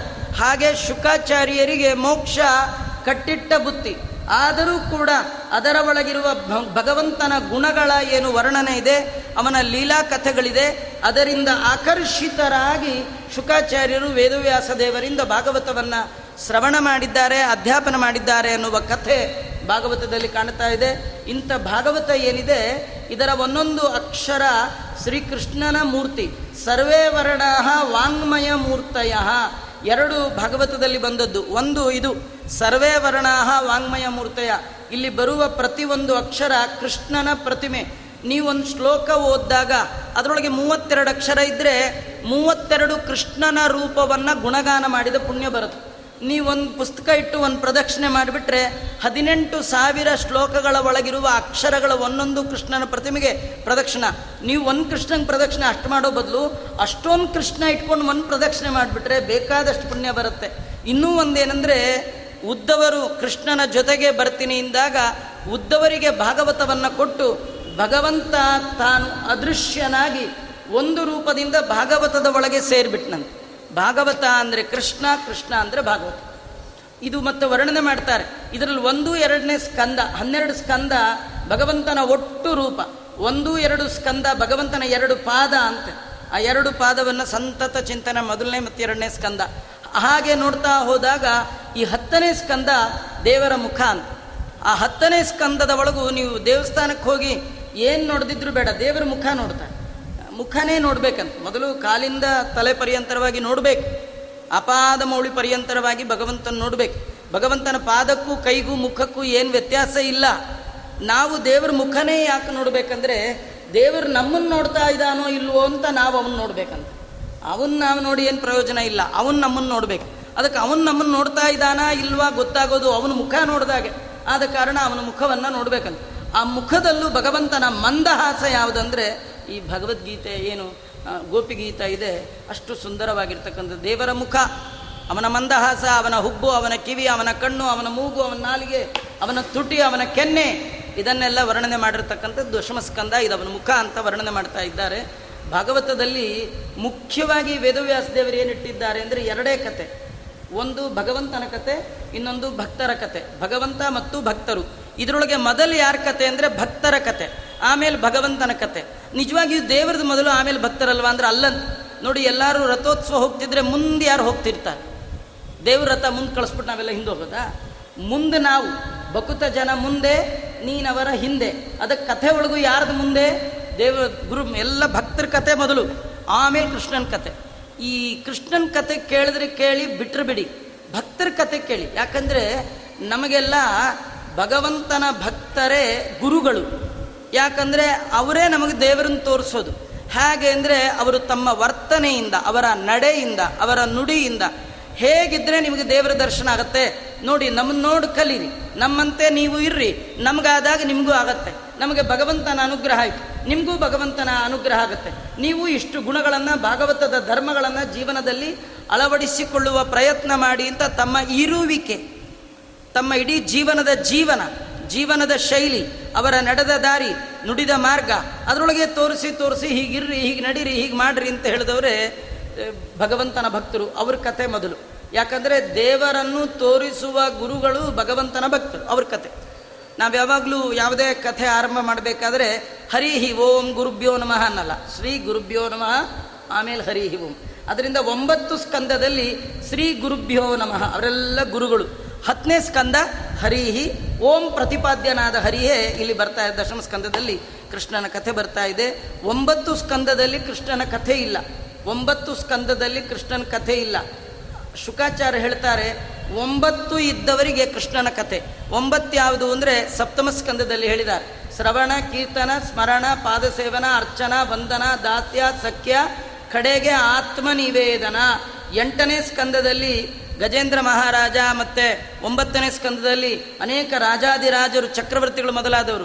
ಅವರಿಡೀ ತಮ್ಮ ಜೀವನವನ್ನು ಎಷ್ಟು ದೊಡ್ಡ ಅಧಿಕಾರ ಇತ್ತು, ಎಷ್ಟು ದೊಡ್ಡ ಸಂಪತ್ತಿಷ್ಟು, ಎಷ್ಟು ದೀರ್ಘಕಾಲದ ಆಯುಷ್ಯ ಇತ್ತು. ಇಡೀ ತಮ್ಮೆಲ್ಲ ಆಯುಷ್ಯವನ್ನು ಭಗವಂತನಿಗೆ, ತಮ್ಮೆಲ್ಲ ಸಂಪತ್ತನ್ನು ಭಗವಂತನಿಗೆ, ತನು ನಿನ್ನದು, ಜೀವನ ನಿನ್ನದು ಆತ್ಮ ನಿವೇದನ ಮಾಡಿಕೊಂಡ ರಾಜರ ಕತೆ ಒಂಬತ್ತನೇ ಸ್ಕಂದ. ಹೀಗೆ ಒಂಬತ್ತು ಸ್ಕಂದದಲ್ಲಿ ಶ್ರವಣದ ಮಹಿಮೆ, ಕೀರ್ತನೆಯ ಮಹಿಮೆ ಸ್ಮರಣೆಯ ಮಹಿಮೆ, ಪಾದಸೇವನೆ, ಅರ್ಚನ, ವಂದನ, ದಾಸ್ಯ, ಸಖ್ಯ, ಆತ್ಮನಿವೇದನ. ಈ ಒಂಬತ್ತನ್ನು ಮಾಡಿದವರಿಗೆ ಹತ್ತನೇ ಸ್ಕಂದ ಪ್ರತಿಪಾದ್ಯನಾದ ಕೃಷ್ಣ ಒಳಗೆ ಕಾಣಿಸ್ಕೊಳ್ತಾನೆ. ಜ್ಞಾನ ಗೋಚರನಾಗಿ ಹೃದಯದ ಒಳಗೆ ಕಾಣಿಸ್ಕೊಳ್ತಾನೆ ಅಂತ ತಿಳಿಸ್ಲಿಕ್ಕೆ ಹೊರಟಿರ್ತಕ್ಕಂಥದ್ದು ದಶಮಸ್ಕಂದ ಶ್ರೀಮದ್ ಭಾಗವತ. ಇದರೊಳಗೆ ಒಂದೊಂದು ಒಂದೊಂದು ಅಧ್ಯಾಯ ಒಟ್ಟು ನೂರ ಮೂರು ಅಧ್ಯಾಯ ಇದೆ. ಯಾಕೆಂದರೆ ಸ್ಪೆಷಲ್ಲಾಗಿ ಕೇಳ್ಕೊಂಡಿದ್ದ. ವಿಶೇಷವಾಗಿ ಪರೀಕ್ಷಿತ ಶುಕಾಚಾರನ ಕೇಳಿದ್ದು ಇದೇ ಕತೆ. ಅವನು ಪ್ರಹ್ಲಾದರಾಜರ ಕತೆ ಹೇಳಿ, ಅಂಬರೀಷನ್ ಕತೆ ಹೇಳಿ, ಗಜೇಂದ್ರನ ಕತೆ ಹೇಳಿ ಅಂತ ಅವನ ಪ್ರಶ್ನೆಗಳ ಮಾಲಿಕೆಯಲ್ಲಿ ಇಟ್ಟೇ ಇಲ್ಲ. ಎಲ್ಲ ಪ್ರಶ್ನೆ ಕೇಳುವಾಗ ಅದರಲ್ಲಿ ಒಂದು ಪ್ರಶ್ನೆ ಏನಂದರೆ, ಭಗವಂತ ವಸುದೇವ ದೇವಕಿಯರ ಮನೆಯಲ್ಲಿ ಮಗನಾಗಿ ಬಂದ ಬಂದು ಏನೆಲ್ಲ ಮಾಡ್ದ, ಅವನ ಕತೆ ನಂಗೆ ವಿಶೇಷವಾಗಿ ಹೇಳಿ ಅಂತ ಪರೀಕ್ಷಿತ ಕೇಳಿದ್ದಕ್ಕೆ ಎಲ್ಲ ಸ್ಕಂದದ ಕಥೆಗಿಂತಲೂ ಅತಿ ಹೆಚ್ಚು ಅಧ್ಯಾಯಗಳಿಂದ ವಿಸ್ತೃತವಾದ ಹತ್ತನೇ ಸ್ಕಂದದ ಒಳಗೆ ನೂರ ಮೂರು ಅಧ್ಯಾಯ, ನಾಲ್ಕೂವರೆ ಸಾವಿರ ಶ್ಲೋಕಕ್ಕಿಂತಲೂ ಹೆಚ್ಚು ಶ್ಲೋಕಗಳಿಂದ ವಿಸ್ತೃತವಾಗಿ ಕೃಷ್ಣನ ಕಥೆ ಇರ್ತಕ್ಕಂಥದ್ದು. ಯಾಕೆ ಇಷ್ಟೊಂದು ಕಥೆ ಕೃಷ್ಣಂದು ಯಾಕೆ ಇಷ್ಟೊಂದು ಶ್ಲೋಕ ಅಂದರೆ, ಕಲಿಯುಗದ ಜನ ನೀವು ನರಸಿಂಹದೇವ್ರನ್ನ ತಿಳ್ಕೊಂಡ್ರೆ ತಿಳ್ಕೊಳ್ಳಿ ಎಷ್ಟಾಗತ್ತೆ ಅಷ್ಟು ತಿಳ್ಕೊಳ್ಳಿ. ನಿಮಗೆ ಅವರೆಲ್ಲ ದೂರದ ದೇವರು. ಹತ್ತಿರದ ದೇವರು ಯಾರಂದರೆ ಕೃಷ್ಣ. ಕಲವು ಕೃಷ್ಣ ಪ್ರಶಸ್ಯತೆ. ಕೃಷ್ಣನ ಬಗ್ಗೆ ಸರಿಯಾಗಿ ಪರಿಚಯ ಮಾಡಿಕೊಳ್ಳಿ ಅಂತ ಹೇಳಿ ಅವನ ಬಗ್ಗೆ ತುಂಬ ವಿವರವನ್ನು ವ್ಯಾಸರು, ಶುಕಾಚಾರ್ಯರ ಮೂಲಕ ಪರೀಕ್ಷಿತನ ನೆಪ ಮಾಡಿಕೊಂಡು ಈ ಸಂಸಾರ ಅನ್ನುವ ಪರೀಕ್ಷೆಗೆ ಬಂದ ನಮ್ಮೆಲ್ಲ ಪರೀಕ್ಷಿತರಿಗೆ ಉಪದೇಶ ಕೊಟ್ಟಿದ್ದಾರೆ. ಇದರೊಳಗೆ ಬಹಳ ಮುಖ್ಯವಾದ ಘಟ್ಟ ಗೋಪಿಗೀತ. ಯಾವುದೂ ಅಮುಖ್ಯವಾದ್ದಿಲ್ಲೇ ಇಲ್ಲ. ಎಲ್ಲ ಮುಖ್ಯವೇ. ಅದರೊಳಗೂ ಮುಖ್ಯವಾದ್ದು ಗೋಪಿಗೀತ. ಯಾಕೆಂದರೆ ಗೋಪಿಕಾ ಸ್ತ್ರೀಯರ ಹಾಡು, ಹೆಣ್ಣು ಮಕ್ಕಳ ಹಾಡಿದು. ಮತ್ತು ಗಂಡು ಮಕ್ಳಿಗೆ ಯಾಕಿದು ಅಂದರೆ ಗಂಡು ಮಕ್ಕಳು ಹೆಣ್ಮಕ್ಳೇ ಜಗತ್ತಲ್ಲಿ ಗಂಡು ಮಕ್ಕಳು ಅಂತ ಯಾರು ಇಲ್ಲ ರೀ ಜಗತ್ತಲ್ಲಿ ಗಂಡು ಅಂದ್ರೆ ಅವನೊಬ್ಬನೇ ಮಿದ್ದವರೆಲ್ಲ ಅವನು ಹಿಂದೆ ಹಿಂದೆ ಹೋಗುವ, ಅವನನ್ನು ಪ್ರೇಮಿಸುವ, ಅವನನ್ನು ಕಾಮಿಸುವ, ಅವನನ್ನೇ ಬಯಸುವ ಬ್ರಹ್ಮಾದಿಗಳು ಸ್ತ್ರೀಯರಂದ ಮೇಲೆ ನಾವು ನೀವೆಲ್ಲ ಯಾವ ಗಿಡ, ನಾವು ಗಂಡಸ್ರಂತ ಅನ್ನೋ ಹಾಗೆ ಇಲ್ಲ. ನಿಜವಾದ ಗಂಡಸು ಅಂದರೆ ಚಿಲ್ಲರೆ ದೈವಗಳ ಗಂಡ, ಅವನೊಬ್ಬನೇ ಗಂಡ ಮಿಗ್ದವರೆಲ್ಲ ಹೆಂಡತಿ, ಕೃಷ್ಣನಿಗೆ ಗೋಪಿಕಾ ಸ್ತ್ರೀಯರು ಹದಿನಾರು ಸಾವಿರ ಜನ ಏನು ಮದುವೆ ಆಗಿದ್ರು, ಅವ್ರು ಯಾರು ಹೆಂಗಸರಲ್ಲೇ ಇಲ್ಲ. ಅವರೆಲ್ಲ ಅಗ್ನಿಯ ಗಂಡು ಮಕ್ಕಳು. ಅವರೆಲ್ಲ ಕೂತು ತಪಸ್ಸು ಮಾಡಿ ನಾವು ಹೆಣ್ಣಾಗಿ ಕೃಷ್ಣನ ಅಂಗಸಂಗ ಬೇಕು ಅಂದಾಗ ಅವರಿಗೆಲ್ಲ ಭಗವಂತ ಹಾಗೆ ಅನುಗ್ರಹ ಮಾಡಿದ್ದಾನೆ ಅಂದ ಮೇಲೆ ನಾವು ಕಥೆಯನ್ನು ಸರಿಯಾಗಿ ತಿಳ್ಕೊಳ್ಬೇಕು. ಕೃಷ್ಣನ ವಿಶೇಷ ಪರಿಚಯ ಆಗಲಿ ಅಂತ ಈ ಕಥೆಯನ್ನು ಇಲ್ಲಿ ನಿವೇ ಮಾಡಿದ್ದಾರೆ. ಮತ್ತು ಮಹಾಭಾರತದಲ್ಲಿ ಒಂದು ಪ್ರಸಿದ್ಧ ಗೀತೆ. ಮಹಾಭಾರತದಲ್ಲಿ ಒಂದು ಪ್ರಸಿದ್ಧ ಗೀತೆ. ಅದು ಗೀತೆ ಅಂದರೆ ಅದೇ, ಶ್ರೀಮದ್ ಭಗವದ್ಗೀತ. ಮಹಾಭಾರತದಲ್ಲಿ ಒಂದು ಗೀತೆ ಆದರೆ ಭಾಗವತದಲ್ಲಿ ಗೀತೆಯೋ ಗೀತೆ. ಎಷ್ಟು ಬೇಕು ನಿಮಗೆ ಗೀತೆ ಸಿಗುತ್ತೆ. ಅಲ್ಲಿ ರುದ್ರಗೀತ, ಭ್ರಮರಗೀತ, ವೇಣುಗೀತ, ಗೋಪಿಗೀತ ಹೀಗೆ ರುದ್ರಗೀತ, ತುಂಬ ಗೀತೆಗಳು. ಭಿಕ್ಷು ಗೀತ ಅವಧೂತ ಗೀತ ಏಕಾದಶ ಸ್ಕಂದದಲ್ಲಿ ಬರ್ತಕ್ಕಂಥದ್ದು. ಹೀಗೆ ತುಂಬ ಗೀತೆಗಳನ್ನು ಒಳಗೊಂಡಿರ್ತಕ್ಕಂಥದ್ದು ಭಾಗವತ. ಮಹಾಭಾರತದಲ್ಲಿ ಒಂದು ಗೀತೆಗೆ ಅಷ್ಟು ಪ್ರಸಿದ್ಧಿ ಅಂದರೆ ಭಾಗವತದಲ್ಲಿ ಇಷ್ಟೊಂದು ಗೀತೆಗಳನ್ನು ವ್ಯಾಸರು ಶುಕಾಚಾರ್ಯರ ಮೂಲಕವಾಗಿ ಹಾಡಿಸಿದ್ದಾರೆ ಅಂದರೆ ಎಷ್ಟು ಉತ್ತಮವಾಗಿರಬೇಡ. ಈ ಗೀತೆಗಳ ಮಧ್ಯದಲ್ಲಿಯೂ ಗೋಪಿಗೀತ ವಿಶೇಷ. ಯಾಕೆಂದರೆ ಯಾರ್ಯಾರು ಗೋಪಿ ಹಚ್ತೀವಿ, ನಾವೆಲ್ಲ ಗೋಪಿಕರೇ. ಹಿಂದಿಂದೆ ಹೋಗೋರೆಲ್ಲ ಸ್ತ್ರೀಯರೇ. ನಾವು ಅವರಿಂದ ಇವರಿಂದ ಹೋಗಬಾರ್ದು. ಹೀಗಿಲ್ಲ. ಹಿಂದೆಲ್ಲ ಗಂಡ ಮುಂದೆ ಮುಂದೆ ಹೋಗ್ತಿದ್ರೆ ಹೆಂಡತಿ ಹಿಂದಿಂದೆ ಬರ್ತಿರೋಳು ಹಿಂದೆ ಬರೋರಿಗೇನೆ ಹೆಂಡತಿ ಅಂತ ಕರೆಯೋದು. ಹಿಂದಿಂದೆ ಬರಬೇಕಂತವ್ರು. ಅಲ್ವಾ? ಈಗ ಮುಂದೆ ಮುಂದೆ ಹೋಗ್ಬಿಟ್ರೆ ಏನು ಮಾಡೋಕ್ಕಾಗಲ್ಲ. ಮೊದಲೆಲ್ಲ ಹಿಂದೆ ಹಿಂದೆ ಹಿಂದೆ ಬರೋರು. ಯಾಕಂದರೆ ಸಪ್ತಪದಿ ಅಂತ. ಅದರಲ್ಲಿ ಅಗ್ರಿಮೆಂಟ್ ಏಳು ಹೆಜ್ಜೆ ಇಡಿಸುವಾಗ ಅಲ್ಲಿದೆ. ಸಖಾ ಸಪ್ತಪದಿ ಭವ ಮಾಂ ಅನುವ್ರತ ಭವ. ನನ್ನನ್ನು ಅನುಸರಿಸಿಕೊಂಡು ಬಾ ಅಂತ. ನಿನ್ನನ್ನು ನಾನು ಅನುಸರಿಸೋದಲ್ಲ, ನನ್ನನ್ನು ನೀನು ಅನುಸರಿಸ. ಇದನ್ನು ಹೇಳಿದ್ರೆ ಕೆಲವರಿಗೆ ಸಿಟ್ಟು ಬರುತ್ತೆ. ಯಾಕೆ, ನಾವ್ಯಾಕೆ ಅವ್ರನ್ನ ಅವರೇ ನಮ್ಮನ್ನು ಅನುಸರಿಸಬಾರ್ದ ಅಂತ. ಆ ಕಥೆ ಒಳಗೆ ಹೀಗೆ. ನಾನು ಇಲ್ಲಿ ಹೆಜ್ಜೆ ಇಟ್ಟಿದ್ದೀನಿ. ಇಲ್ಲಿ ಏನೂ ಮುಳ್ಳು ಗಿಳ್ಳಿಲ್ಲ ನಾನು ಹೆಜ್ಜೆ ಇಟ್ಟಾಗಿದೆ. ನಾನು ಹೆಜ್ಜೆ ಇಟ್ಟ ಮೇಲೆ ನೀನು ಹೆಜ್ಜೆ ಇಡು. ನಿನ್ನ ಕಾಲಿಗೆ ನೋವಾಗಲ್ಲ. ಈ ಜೀವನ ಸಂಸಾರದಲ್ಲಿ ನನಗೆ ತೊಂದರೆ ಬಂದರೂ ಪರವಾಗಿಲ್ಲ, ನೀನು ಸೇಪಂಡಿರು ಅಂತ ಹೇಳಲಿಕ್ಕೆ. ಮಾಮನುವ್ರತಾ ಭವ, ಇಹ ಏಕಪದಿ ಭವ. ಇಲ್ಲಿ ಹೆಜ್ಜೆ ಇಡು, ಇಲ್ಲಿ ಹೆಜ್ಜೆ ಇಡು, ಇಲ್ಲಿ ಹೆಜ್ಜೆ ಇಡು ಗಂಡ ಹೇಳ್ಬೇಕಂತ. ಒಂದೊಂದು ಹೆಜ್ಜೆನೂ ಹೇಳ್ಬೇಕಂತ. ಇಲ್ಲಿಡು ಇಲ್ಲಿಡು ಇಲ್ಲಿಡು. ಯಾಕೆಂದ್ರೆ ಇಲ್ಲಿ ನಾನು ಇಟ್ಟಿದ್ದೀನಿ ಇಲ್ಲಿ ಏನಾಗಲಿಲ್ಲ. ಏನಾದರೂ ಅದು ನಂಗಾಗಿದೆ. ನಿಂಗೆ ಏನಾಗಬಾರ್ದು ಅಂತ ಹೇಳ್ತಾ ಇಲ್ವಾ? ಹೀಗಾಗಿ ಹಿಂದಿಂದೆ ಹಿಂದಿಂದೆ ಬರೋರು. ಯಾರು ಹಿಂದಿಂದೆ ಹೋಗ್ತಾರೆ ಸ್ತ್ರೀಯರು? ನಾವು ಯಾರ್ಯಾರು ಹಿಂದೆ ಹೋಗಬಾರ್ದು? ಯಾರು ಹಿಂದೆ ಹೋದರೂ ಎಲ್ಲರೂ ಒಂದು ಕಡೆ ಬಿಟ್ಬಿಡ್ತಾರೆ. ಬಿಡದೆ ದಡ ಸೇರಿಸೋನು ಅಂತ ಒಬ್ಬಿದ್ರೆ ಅದು ಭಗವಂತ ಮಾತ್ರ. ಅವ ಹಿಂದೆ ಹಿಂದೆ ಹಿಂದಿಂದೆ ಹೋಗ್ಬೇಕಂತ. ಹಾಗಾದ್ರೆ ಗೋಪಿ ಹಚ್ಚಿ ಹಿಂದೆ ಹಿಂದೆ ಹೋಗೋರು ಇದ್ದಾರಲ್ಲ, ಇವರೆಲ್ಲ ಗೋಪಿಕಾ ಸ್ತ್ರೀಯರೇ. ಅವ್ರ ಗೀತೆ ಅಂದರೆ ಅವ್ರು ಹೇಳಿದ ಹಾಡು. ಅವರು ಇದು ಕಂಪೋಸ್ ಮಾಡಿ ಹೇಳಲಿಲ್ಲ ಅವರು. ಅವರು ಕೃಷ್ಣ ಇಲ್ಲ ಅಂತ ಆದಾಗ ಅವರ ಮೈ ಮೇಲೆ ಪ್ರಜ್ಞೆ ಇಲ್ಲದೆ ಅವ್ರ ಬಾಯಿಂದ ಹೊರಬಂದ ಶಬ್ದಗಳ ಗುಂಪು. ನೋಡಿ, ಎಚ್ಚರಿಕೆಯಿಂದ ಆಡಿದ ಮಾತುಗಳು ಮಂತ್ರ ಆಗತ್ತೆ. ಎಚ್ಚರಿಕೆಯಿಂದ ಆಡಿದ ಮಾತುಗಳು ಕವಿತೆ ಆಗತ್ತೆ. ಕಲ್ಪನೆ ಮಾಡ್ಕೊಂಡು ಬಂದದ್ದು ಕವಿತೆ ಆಗತ್ತೆ, ಇವೆಲ್ಲ ಆಗತ್ತೆ. ಈ ಕೆಲವು ಮಂತ್ರ ಅಂತಿದೆ. ಮಂತ್ರ ತನಗೆ ತಾನೇ ಸ್ಫುರಣಗೊಳ್ಳೋದು. ಅದು ಕಂಪೋಸ್ ಮಾಡೋದಲ್ಲ. ಧ್ಯಾನಕ್ಕೆ ಕೂತಾಗ ಯಾವ ಮಂತ್ರವನ್ನು ಭಗವಂತ ಅವರ ತಲೆಯಲ್ಲಿ ನಿಂತು ಹೊಳಿಸ್ತಾನೆ, ಅದು ಮಂತ್ರ. ಇದೆಲ್ಲ ಒಂದು ರೀತಿ ಮಂತ್ರದೋಪಾದಿಯಲ್ಲಿ. ಇವ್ರಿಗೆ ಯಾವಾಗ ಕೃಷ್ಣ ಇಲ್ಲ ಅಂತ ಆಯಿತು ಕೃಷ್ಣನ ವಿರಹ ಆಯಿತು, ಕೃಷ್ಣನಲ್ಲೇ ಮನಸ್ಸುಳ್ಳವರಾಗಿ ಅವರ ಬಾಯಿಂದ ಹೊರಹೊಮ್ಮಿದಂತಹ ಶಬ್ದಗಳ ಗುಂಪೆ ಈ ಗೋಪಿಗೀತ ಅಂತ ವರ್ಣನೆ ಮಾಡ್ತಾ ಇದ್ದಾರೆ. ಇದರ ಹಿಂದಿನ ಅಧ್ಯಾಯದಲ್ಲೆಲ್ಲ ಕೃಷ್ಣ ಪರಮಾತ್ಮ ಈ ಹೆಣ್ಣು ಮಕ್ಕಳೆಲ್ಲ ಸೇರಿ ಕಾತ್ಯಾಯಿನಿ ವ್ರತ ಮಾಡಿದ್ರು. ಭಗವಂತನನ್ನ ಬಾರಿ ಬಾರಿ ಒಲಿಸ್ಕೊಂಡ್ರು. ಕೃಷ್ಣ ಅಂದರೆ ಅವ್ರಿಗೆ ಪ್ರಾಣ. ಕೃಷ್ಣ ಇಷ್ಟೊಂದು ಪ್ರಾಣಕ್ಕಿಂತ ಮಿಗಿಲಾಗಿ ನನ್ನಲ್ಲಿ ಪ್ರೀತಿ ಮಾಡ್ತಾರೆ, ಇವ್ರನ್ನೆಲ್ಲ ಅನುಗ್ರಹ ಮಾಡಬೇಕು ಅಂತ ಅವನು ಒಳ್ಳೆ ಶರಶ್ಚಂದ್ರ, ಒಳ್ಳೆ ಇದರೊಳಗೆ ಹುಣ್ಣಿಮೆಯ ಕಾಲದಲ್ಲಿ ಎಲ್ಲ ಹೆಣ್ಣು ಮಕ್ಕಳಿಗೆ ತನ್ನ ಗೀತ ಮೋಹಿತ ಕೊಳಲು ಉದದ. ಅವು ಯಾರ ಮನೆಗೂ ಫೋನ್ ಮಾಡಿದ ಮೆಸೇಜ್ ಕಳಿಸೋದು, ರಾತ್ರಿ ಬನ್ನಿ, ಇವು ಯಾವ ಕಥೆನೇ ಇಲ್ಲ. ಅವ್ನು ಕೂತ್ ಕಡೆ ಕೂತ್ ಕೊಳಲು ಊದ್ಬಿಟ್ರೆ ಸಾಕು. ಮನ್ಲಿರೋರೆಲ್ಲ ಹಾಗೆ ಓಡ್ಕೋತ ಬಂದ್ಬಿಡೋರಂತೆ. ಹೀಗೆಲ್ಲ ರಾತ್ರಿ ಬಂದಿದ್ರು. ಕೃಷ್ಣ ಪರಮಾತ್ಮ ಅವ್ರ ಜೊತೆ ಕುಣಿದ, ಕುಪ್ಪಳಿಸ್ದ, ಎಲ್ಲ ಮಾಡ್ದ. ಎಲ್ಲರಿಗೂ ಆನಂದವೋ ಆನಂದ. ಮೋಕ್ಷಕ್ಕೆ ಬೇಡೇ ಬೇಡ. ಯಾಕಂದ್ರೆ ಮುಕುಂದನೆ ಪಕ್ಕದಲ್ಲಿರುವ ಮೋಕ್ಷ ಯಾರಿಗೆ ಬೇಕು? ಹೀಗಾಗಿ ಏನಂದ್ರೆ, ಈ ಯಶೋದೆ ತೊಟ್ಲು ತೂಗ್ತಾ ಇದ್ರೆ ವಾದಿರಾಜರು ವರ್ಣನೆ ಮಾಡ್ತಾಳೆ, ಸಾಲೋಕ್ಯ ಅನ್ನುವ ಮೋಕ್ಷದಲ್ಲಿ ಏನು ಸುಖ ಆಗಬೇಕೋ, ಆ ಸುಖವನ್ನ ಭಗವಂತ ಭೂಲೋಕದಲ್ಲೇ ಯಶೋದೆ ಕೊಟ್ಟನಂತ ಸಾಲೋಕ್ಯ ಅಂತ ಒಂದು ಲೋಕ, ಅಂದು ದೇವರ ಲೋಕದಲ್ಲೇ ವಾಸ ಮಾಡುವಂಥದ್ದು. ಆ ಸುಖವನ್ನ ಭಗವಂತ ಭೂಲೋಕದಲ್ಲಿ ಯಶೋದೆ ಕೊಟ್ಲಂತ ಅಲ್ಲ, ಆಚಾರ್ಯ ಕೊಡ್ಬೋದಾ ಅಂದರೆ, ಭಗವಂತ ಕರ್ತುಮ್ ಅಕರ್ತುಮ್ ಅನ್ಯತಾ ಕರ್ತುಮ್ ಅವು ಏನು ಬೇಕಾದ್ರೂ ಮಾಡ್ತಾನೆ. ಅವನಿಗೆ ಹೇಳೋರಿಲ್ಲ, ಕೇಳೋರಿಲ್ಲ. ಅವನೇ ಎಲ್ಲರಿಗೆ ಬಾಸ್. ಅವನು ಮಾಡಿದ್ದೆ, ಅವನು ಆಡಿದ್ದೆ ಆಟ. ಸಾಲೋಕ್ಯ ಸುಖವನ್ನ ಯಶೋದೆಗೆ ಭಗವಂತ ಇಲ್ಲೇ ಕೊಟ್ಟನ ಈ ಹೆಣ್ಣು ಮಕ್ಕಳಿಗೆ ಸಾಮೀಪ್ಯ ಅನ್ನುವ ಲೋಕ ಅದು. ಏನಂದ್ರೆ, ಸಾಲೋಕ್ಯ ಅಂದ್ರೆ ದೇವರೆಲ್ಲೋ ಇರ್ತಾನೆ. ನೀವು ಯಾವ ಊರಲ್ಲಿದ್ದೀರಿ? ಬೆಂಗಳೂರಲ್ಲಿ. ಮಿನಿಸ್ಟ್ರ್ ಯಾವ ಊರಲ್ಲಿದ್ದಾರೆ? ಅದೇ ಊರು. ಹಂಗೆ ದೇವರು ಯಾವ ಊರಲ್ಲಿದ್ದಾನೋ ಅದೇ ಊರಲ್ಲಿದ್ದರೆ ಅದಕ್ಕೆ ಸಾಲೋಕ್ಯ. ಅವರು ದೇವರ ಹತ್ರ ಹೋಗೋಂಗಿಲ್ಲ. ಸಾಮೀಪ್ಯ ಅಂದರೆ ಅದು ಭಗವಂತನ ಬಹಳ ಹತ್ರ ಇರತಕ್ಕಂಥದ್ದು, ಸಾಮೀಪ್ಯ. ಈ ಗೋಪಿಕಾ ಸ್ತ್ರೀಯರಿಗೆ ಭಗವಂತ ಅದು ಕೊಟ್ಟಂತೆ ಹೀಗಾಗಿ ಅವ್ರಿಗೆ ಇಷ್ಟು ಆನಂದ ಆಯಿತು. ಆನಂದ ಆಗ್ತಾ ಆಗ್ತಾ ಅವ್ರಿಗನ್ನಿಸ್ತಂತೆ ಏನು ನಮ್ಮ ಪುಣ್ಯ? ನಮ್ಮಂಥ ಪುಣ್ಯಾತ್ಮ ಯಾರಿದ್ದಾರೆ? ನಮ್ಮ ಪಕ್ಕದಲ್ಲಿ ಕೃಷ್ಣ ಇದ್ದಾನೆ. ಇನ್ನೇನು ನಮ್ಮನ್ನು ಬಿಟ್ಟು ಹೋಗಲ್ಲ. ನಾವೆಲ್ಲ ಕೃತಕೃತ್ಯರಾದ್ವಿ. ಕೃಷ್ಣನನ್ನೇ ಒಲಿಸ್ಕೊಂಡ್ಬಿಟ್ಟಿದ್ವಿ. ಮುಗಿತೀನಿ ನಮ್ಮ ಕಥೆ, ಇನ್ನೇನು ಮಾಡಬೇಕಾದಿಲ್ಲ. ಕೃಷ್ಣ ಇನ್ನೆಲ್ಲಿ ಹೋಗ್ತಾನೆ? ಈ ಕೆಲವರು ದೇವ್ರ ಹತ್ರ ಇದ್ದು ಇದ್ದು ಇದ್ದು ಸಾಮೀಪ್ಯ ದೋಷ ಆಗ್ಬಿಟ್ರು. ಈ ಬೀದಿಲಿ ನಿಂತ್ಕೊಂಡು ರಾಯರ ಕೈ ಮುಗಿತಾನಲ್ಲ. ಅವನಿಗಿರೋ ಭಕ್ತಿ ಒಮ್ಮೊಮ್ಮೆ ಪಂಚಾಮೃತ ಮಾಡೋರ್ಗಿರಲ್ಲ. ಅಲ್ಲೇ ಅದೇ ಹಾಕ್ತಿರ್ತಾರಲ್ಲ, ಎಡಗೈಲೇ ಹಾಕ್ಬಿಡ್ತಾರೆ, ಕವರೇ ಹೊಡೆದು ಹಂಗೆ ಹಾಕ್ಬಿಡ್ತಾರೆ. ಭಕ್ತಿ ಇಲ್ಲ, ಯಾಕೆ ಪಕ್ಕದಲ್ಲೇ ಇದ್ದಾನೆ ದಿನ ಬೆಳಗಾದ್ರೆ ನಾವೇ ಮುಟ್ಟೋದು ಅಂತ. ಎಡಗೈಲಿ ಮಾಡ್ತಾರೆ, ಎಡಗೈಲೇ ದೇವ್ರ ನಿಂದು ಮಾಡ್ತಾರೆ. ಅದೆಲ್ಲ ಮಾಡಬಾರ್ದು. ಆದ್ರೆ ಅಷ್ಟು ಬರಲ್ಲ. ಯಾಕಂದ್ರೆ ನಮ್ಮದು ಪುಣ್ಯ ಜಾಸ್ತಿ ಆಗಿರುತ್ತಲ್ಲ ಕಟ್ ಮಾಡ್ಲಿಕ್ಕೆ ದೇವ್ರು ಅಲ್ಲಲ್ಲಲ್ಲೇ ಕೊಟ್ಬಿಟ್ಟಿರ್ತಾನೆ. ಈ ಬೀದಿಲ್ ಕಸ ಇವನು ದೂರದಿಂದ ಕೈ ಮುಗಿತಾನೆ. ಏನು ಭಕ್ತಿ ಇದು ಮುಗಿತಾನೆ. ಆ ಭಕ್ತಿ ನಮಗೆ ಬರಲ್ಲ. ಅಲ್ವೇ? ಇವ್ರಿಗೆ ಸಾಮೀಪ್ಯದಿಂದ ಒಂದು ದೋಷ ಆಯ್ತು. ಕೃಷ್ಣ ಇನ್ನೆಲ್ಲ ಹೋಗ್ತಾನೆ? ನಾವು ಏನೋ ಅನ್ಕೊಂಡ್ಬಿಟ್ಟಿದ್ವಿ. ಭಾಳ ಕಷ್ಟಪಟ್ವಿ. ಈ ಪಕ್ಕದಲ್ಲಿದ್ದಾನೆ ಇವನೇ ಕೃಷ್ಣ ಅಂತ ಹೇಳಿ ಕೈ ಹಿಡ್ದದ್ದೇನು, ಕುಣದದ್ದೇನು, ಅದು ಏನು ಗೊತ್ತಾ? ಈ ಕಡೆ ನೋಡಿದ ಒಂದು ಕೃಷ್ಣ, ಈ ಕಡೆ ನೋಡಿದ ಒಂದು ಕೃಷ್ಣ ಕೃಷ್ಣ ಮೊದಲೇನು ಮಾಡ್ದ? ಒಂದು ಹೆಣ್ಣು, ಒಂದು ಕೃಷ್ಣ. ಒಂದು ಹೆಣ್ಣು, ಒಂದು ಕೃಷ್ಣ. ಆಮೇಲೆ ಏನು ಮಾಡ್ದ? ಒಂದು ಹೆಣ್ಣು, ಎರಡು ಕೃಷ್ಣ ಮಾಡ್ಕೊಂಡ. ಆಮೇಲೆ ಏನು ಮಾಡ್ದ? ಒಂದು ಕೃಷ್ಣ, ಎರಡು ಹೆಣ್ಣು ಮಾಡ್ದ. ಮಂಡಲೀಕೃತ ಮನೋರಮ ರಾಮ.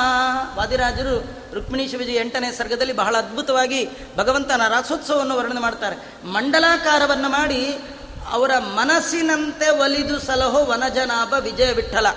ಅದು ಏನು ಭಗವಂತನ ಅದ್ಭುತ ವ್ಯಾಪಾರ ಅಂದರೆ ಒಂದು ಗೋಪಿಕೆಗೆ ಕೃಷ್ಣ ನೀಲಿ ಮಡಿ ಉಟ್ಕೊಂಡಿದ್ರೆ ಚೆನ್ನಾಗಿರ್ತಿತ್ತು ಅನಿಸಿದ್ರೆ ಪಕ್ಕದಲ್ಲಿ ಕೃಷ್ಣ ನೀಲಿ ಮಡಿ. ಇನ್ನೊಬ್ಬ ಗೋಪಿಗೆ ಛೇಚ ನಮಗೆ ಕೆಂಪಿರ್ಬೇಕು ಕೆಂಪು ಕೃಷ್ಣ ಇನ್ನೊಬ್ಳು ಹಳದಿ, ಪೀತಾಂಬ್ರ ಅಲ್ಲಿ ಪೀತಾಂಬ್ರ ಕೃಷ್ಣ. ಮನಸ್ಸಿನಂತೆ ಒಲಿದು ಸಲಹೋ ವನಜನಾಭ ವಿಜಯ ಬಿಟ್ಟಲ್ಲ ಯಾರ ಮನಸ್ಸಿನಲ್ಲಿ ಎಂಥ ಅದ್ಭುತವಾದ ಭಗವಂತನ ರೂಪವನ್ನ ಚಿಂತನೆ ಮಾಡಿದ್ರು ಅಂತ ಕೃಷ್ಣ ಅವರು. ಅಸ್ಮದಿಷ್ಟೈಕಕಾರಿಯಾಯ, ಅವರವರ ಇಷ್ಟಗಳನ್ನ ವೃಷ್ಟಿ ಸುರಿಸ್ಲಿಕ್ಕೆ ಭಗವಂತ, ಈ ಕಡೆ ಒಂದು ಕೃಷ್ಣ ಇದ್ರೆ ಚೆನ್ನಾಗಿರ್ತಿತ್ತು ಅಂದ್ಕೊಂಡು ಈ ಕಡೆ ಒಂದು ಕೃಷ್ಣ. ಒಂದು ಹೆಣ್ಣಿಗೆ ಎರಡು ಕೃಷ್ಣ, ಒಂದು ಕೃಷ್ಣನಿಗೆ ಎರಡು ಹೆಣ್ಣು, ಮತ್ತೆ ಮಧ್ಯದಲ್ಲಿ ಒಂದು ಕೃಷ್ಣ, ಅದು ಸುತ್ತಲೂ ಎಲ್ಲ ಬಹಳ ಬಹಳವಾದಂಥ ಬೇರೆ ಬೇರೆ ಮಂಡಲಾಕಾರಗಳನ್ನು ಮಾಡಿ ಕುಣದೆ ಕುಣದ ಕುಣದೆ ಕುಣದ ಕುಣದೆ ಕುಣದ, ಎಲ್ಲ ಕುಣಿತಾ ಇರುವಾಗ ಆ ಹೆಣ್ಣು ಮಕ್ಕಳ ತಲೆಯಲ್ಲಿ ಒಂದು ಕೆಟ್ಟ ಆಲೋಚನೆ ಬಂತಂತೆ. ನಮ್ಮಷ್ಟು ಪುಣ್ಯಾತ್ಮರು ಯಾರಿದ್ದಾರೆ? ನಮ್ಮಷ್ಟು ದೊಡ್ಡವರು ಯಾರಿದ್ದಾರೆ? ನಮ್ಮ ಹಾಗೆ ಸಾಧನೆ ಮಾಡಿದವರು ಯಾರಿದ್ದಾರೆ? ಜರ್ರಂತ ಕೆಳಗೆ ಅಲ್ಲ, ಕೃಷ್ಣನ್ ನೋಡಿದವರು ಮುಟ್ಟಿದವರು ಮಾತಾಡಿಸಿದವ್ರದೇ ಹೀಗೆ ಕೆಳಗೆ ಬೀಳೋದಾದರೆ ನಾವು ನೋಡಿಲ್ಲ, ಮುಟ್ಟಿಲ್ಲ, ಮಾತಾಡಿಲ್ಲ. ಸ್ವಪ್ನದಲ್ಲೂ ಬರಲ್ಲ ಅಲ್ವಾ? ಅಂಥದ್ರಲ್ಲಿ ನಮ್ದು ಏನು ಜಂಬ, ಏನು ಕತೆ? ಏನು ಸಾಧನವೇನು, ಏನು ಫಲವೇನು, ಸ್ವಾನುಭವ ಇಲ್ಲದ ಹೀನ ಮಾನವನೇ ಅಂತ ದಾಸರಾಯರು ಬೈತಾರೆ. ಯಾವಾಗ ಇವ್ರಿಗೆ ಅಹಂಕಾರ ಬಂತೋ, ಭಗವಂತ ಅಂದ, ಅಹಂಕಾರ ಬಂದವರ ಮನಸ್ಸಿಗೆ ನಾನು ತತ್ಕ್ಷಣ ಮಾಯ ಆಗ್ತೀನಿ. ನಾನು ಬರೋದು ಈಸಿ, ಹೋಗೋದು ಅದಕ್ಕಿಂತೂ ಈಸಿ ಇಂದ. ನಾನು ಬರೋದು ಸುಲಭ, ಹೋಗೋದು ಇನ್ನೂ ಸುಲಭ. ನಾನು ಬರಬೇಕಾದ್ರೆ ತುಂಬ ಸಾಧನೆ ಮಾಡಬೇಕು. ನಾನು ಕಳ್ಕೋಬೇಕಾದ್ರೆ ಸಾಧನೆನೇ ಬೇಡ. ಒಂದು ನಿಮಿಷ ಹೊರಟೋಗ್ತೀನಿ ತೋರಿಸ್ತಾ ನೋಡ್ ನೋಡ್ತಿರುವ ಹಾಗೆ ಕೃಷ್ಣ ಮಾಯ ಆಗ್ಬಿಟ್ಟ. ಯಾವಾಗ ಕೃಷ್ಣ ಮಾಯ ಆದ? ಎಲ್ಲರಿಗೆ ದುಃಖ ಆಯಿತು. ಎಲ್ಲ ಅಳ್ತಾ ಇದ್ದಾರೆ. ಅಳ್ತಾ ಅಳ್ತಾ ಅಳ್ತಾ ನೋಡುವಾಗ ಒಂದು ಅವ್ರಿಗೊಂದು ಆಶ್ಚರ್ಯ ಆಯಿತು. ಏನು ಆಶ್ಚರ್ಯ ಅಂದರೆ ತಾವು ಅವರೆಲ್ಲ ಗುಂಪು ಮಹಿಳಾ ಮಂಡಳಿ ಬರುವಾಗ ಮೂವತ್ತ್ಮೂರು ಜನ ಇದ್ದರು ಆ ಅಧಿಕ ಮಾಸದ ಲೆಕ್ಕ ಹಾಕೊಂಡು ಬಂದಿದ್ರು. ಒಂದು ಕ್ಯಾಂಡಿಡೇಟ್ ಮಿಸ್ಸು ಮೂವತ್ತೆರಡೇ ಜನ ಇದ್ದಾರೆ. ಹಾಗೆ ನೋಡುವಾಗ ಯಾರಿಲ್ಲ ಅನ್ನೋದು ಗೊತ್ತಾಯಿತು.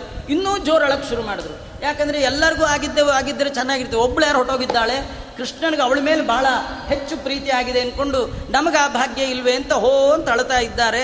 ಆ ಒಬ್ಬಳ ಜೊತೆ ಹೊಟ್ಟೋಗಿದ್ದ ಕೃಷ್ಣ.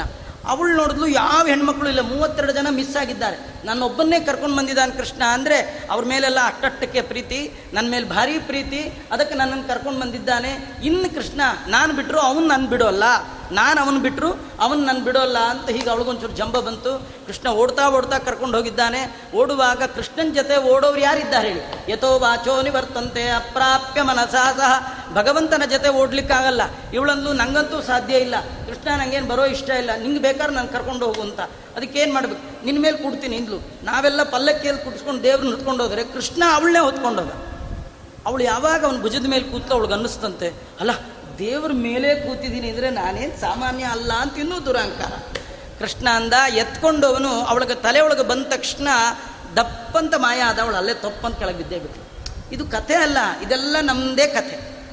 ದೇವರು ಅವಳನ್ನು ಹೊತ್ತದ್ದಲ್ಲ, ನಮ್ಮನ್ನು ಹುಟ್ಟಿದಾಗಿಂದು ಅವನೇ ಹೊತ್ತಿರೋದು. ಅವನು ಹೊತ್ಕೊಳ್ಳದೇ ಇದ್ರೆ ನಾವು ಎಲ್ಲೋ ಬಿದ್ದಿರ್ತಿದ್ವಿ. ಅಲ್ವಾ? ದೇವರು ನಮ್ಮನ್ನು ಹೊತ್ಕೊಂಡು ಕ್ಷಣ ಕ್ಷಣಕ್ಕೆ ಹೆಜ್ಜೆ ಹೆಜ್ಜೆ ದೇವ್ರದೇ. ನಾವು ನಡೆದಿಲ್ಲ, ನಾವು ನೋಡಿಲ್ಲ, ನಾವು ಮುಟ್ಟಿಲ್ಲ, ನಾವು ಮಾತಾಡಿಲ್ಲ. ಎಲ್ಲ ಅವನೇ ಮಾಡಿಸ್ತಾ ಇದ್ದಾನೆ, ನಡೀತಾ ಇದೆ. ನಮ್ಮ ಪುಣ್ಯ ಇನ್ನೂ ಇದೆ, ನಡೀತಾ ಇದೆ. ಯಾವತ್ತು ಪುಣ್ಯ ಕ್ಲೋಸೋ ಅವನ ಮಾಯ ಆದ್ನೋ, ಕೆಳಗೆ ದಪ್ಪ ಅಂತ ಬಿದ್ದು ಬಿಡ್ತೀವಿ ನಾವು. ಗೋಡೆ ಬಿದ್ದು ಬಯಲಾಯಿತಲ್ಲ, ಮಾಡು ಸಿಕ್ಕದಲ್ಲ. ಗೋಡೆ ಇದು, ಬಿದ್ದೇ ಹೋಗ್ಬಿಡತ್ತೆ. ಅವಳಿಗೆ, ಅವಳು, ಅವಾಗ ಅಹಂಕಾರ ಬಂತೋ, ಸಿದ್ಧೋಹಂ ಬಲವಾನ್ ಸುಖಿ ಆಡ್ಯ. ಅಭಿಜನವಾನಸ್ಮಿ ಕೋನ್ಯೋಸ್ತಿ ಸದೃಶೋಮಯ ಅಂತ ಯಾವಾಗ ದುರಹಂಕಾರ ಬಂತು. ಕೃಷ್ಣ ಬಿಟ್ಟ ಓಡ್ತಾ ಇದ್ದಾನೆ. ಓಡಿದಾಗ ಕೃಷ್ಣ ಹೊರಟೆ ಹೋಗ್ಬಿಟ್ಟ. ಇವಳು ಕೆಳಗೆ ಬಿದ್ದಿದ್ದಾಳೆ. ಈ ಮೂವತ್ತೆರಡು ಜನ ಹುಡುಕೋತ ಬಂದರು. ಅವಳು ಕೆಳಗೆ ಬಿದ್ದಿದ್ದು ನೋಡಿ ಇವಳು ಸ್ವಲ್ಪ ಎಲ್ಲರಿಗೂ ಆನಂದ ಆಯಿತು. ಸದ್ಯ ನೀನು ನಮ್ಮ ಜೊತೆಗೆ ಸೇರ್ಕೊಂಡಿಲ್ಲ ಎಲ್ಲಿ ಕೃಷ್ಣ ಎಲ್ಲಿ ಹೋದ ಅಂದಾಗ ಅವಳು ಅವಾಗ ಅವಳು ತತ್ವ ಹೇಳ್ತಾ ಇದ್ದಾಳೆ. ಕೃಷ್ಣ ನಮ್ಮ ಜೊತೆ ಇದ್ದದ್ದು ನಮ್ಮ ವಿನಯ ಭಾವ, ನಮ್ಮ ಭಕ್ತಿಗೆ ಸೋತಿದ್ದದ್ದೇ ವಿನಃ. ನಮ್ಮ ರೂಪಕ್ಕೆ, ನಮ್ಮ ವನಪಿಗೆ ನಮ್ಮ ವೈಯಾರಕ್ಕೆ ನಮ್ಮ ಲಾವಣ್ಯಕ್ಕೆ ಬಂದದ್ದಲ್ಲ. ಅವನು ಯಾರು ಅನ್ಕೊಂಡ್ರಿ? ಅಖಿಲಾಂಡ ಕೋಟಿ ಬ್ರಹ್ಮಾಂಡ ನಾಯಕ.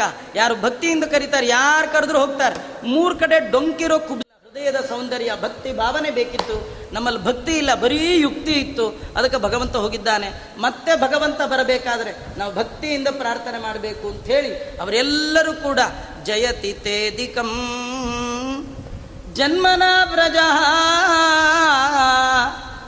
ಶ್ರಯತ ಇಂದಿರಾ.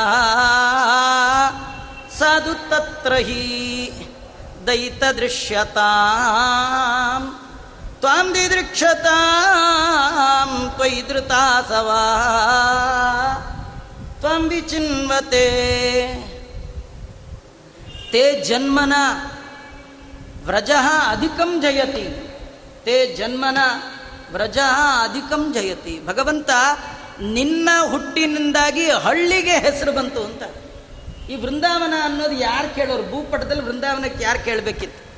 ಇವತ್ತು ವೃಂದಾವನ ಇಷ್ಟು ಕೀರ್ತಿ ಬರಲಿಕ್ಕೆ ನಿನ್ನ ಹುಟ್ಟು ಕಾರಣ. ಇವತ್ತು ನಾವು ನೋಡ್ತೀವಿ, ಪ್ರಸಿದ್ಧರಾದವರು ಹುಟ್ಟು ಬಿಟ್ಟರೆ ಆ ಊರ ಹೆಸರು. ನಾವು ಕೆಲವು ಸನ್ಯಾಸಿಗಳು ನಮ್ಮ ಪೇಜಾವರ ಸ್ವಾಮಿ ಆ ರಾಮಕುಂಜ ಕೇಳೋನ್ ಗತಿ ಇರಲಿಲ್ಲ. ಇವತ್ತು ಅಷ್ಟು ಪ್ರಸಿದ್ಧಿ ಬರಲಿಕ್ಕೆ ಆ ಒಂದು ವ್ಯಕ್ತಿ ಸಾಕಾಯಿತು. ಇಡೀ ತ್ರಿವಿಕ್ರಮಾವತಾರ, ಇಡೀ ಊರೆಲ್ಲ, ಎಲ್ಲ ಉದ್ದ, ಅವು ಬೇರೆ ದೇಶಕ್ಕೆ ಹೋಗದೇ ಆ ಎಲ್ಲ ದೇಶದಲ್ಲಿ ಕೀರ್ತಿ. ಇದೆಲ್ಲ ಬರಲಿಕ್ಕೆ ಆ ಒಂದು ವ್ಯಕ್ತಿ ಸಾಕು. ಅಲ್ಲ, ಕೃಷ್ಣನ ಪೂಜೆ ಮಾಡೋರಿಗೆ ಇಷ್ಟ ಅಂದರೆ ಕೃಷ್ಣನಿಗೆ ಇನ್ನಷ್ಟಿರಬೇಡ ಆ ಕೃಷ್ಣ ಹುಟ್ಟಿದ್ರಿಂದ ಆ ವೃಂದಾವನಕ್ಕಷ್ಟು ಕೀರ್ತಿ ವೃಂದಾವನದ ಮಣ್ಣು.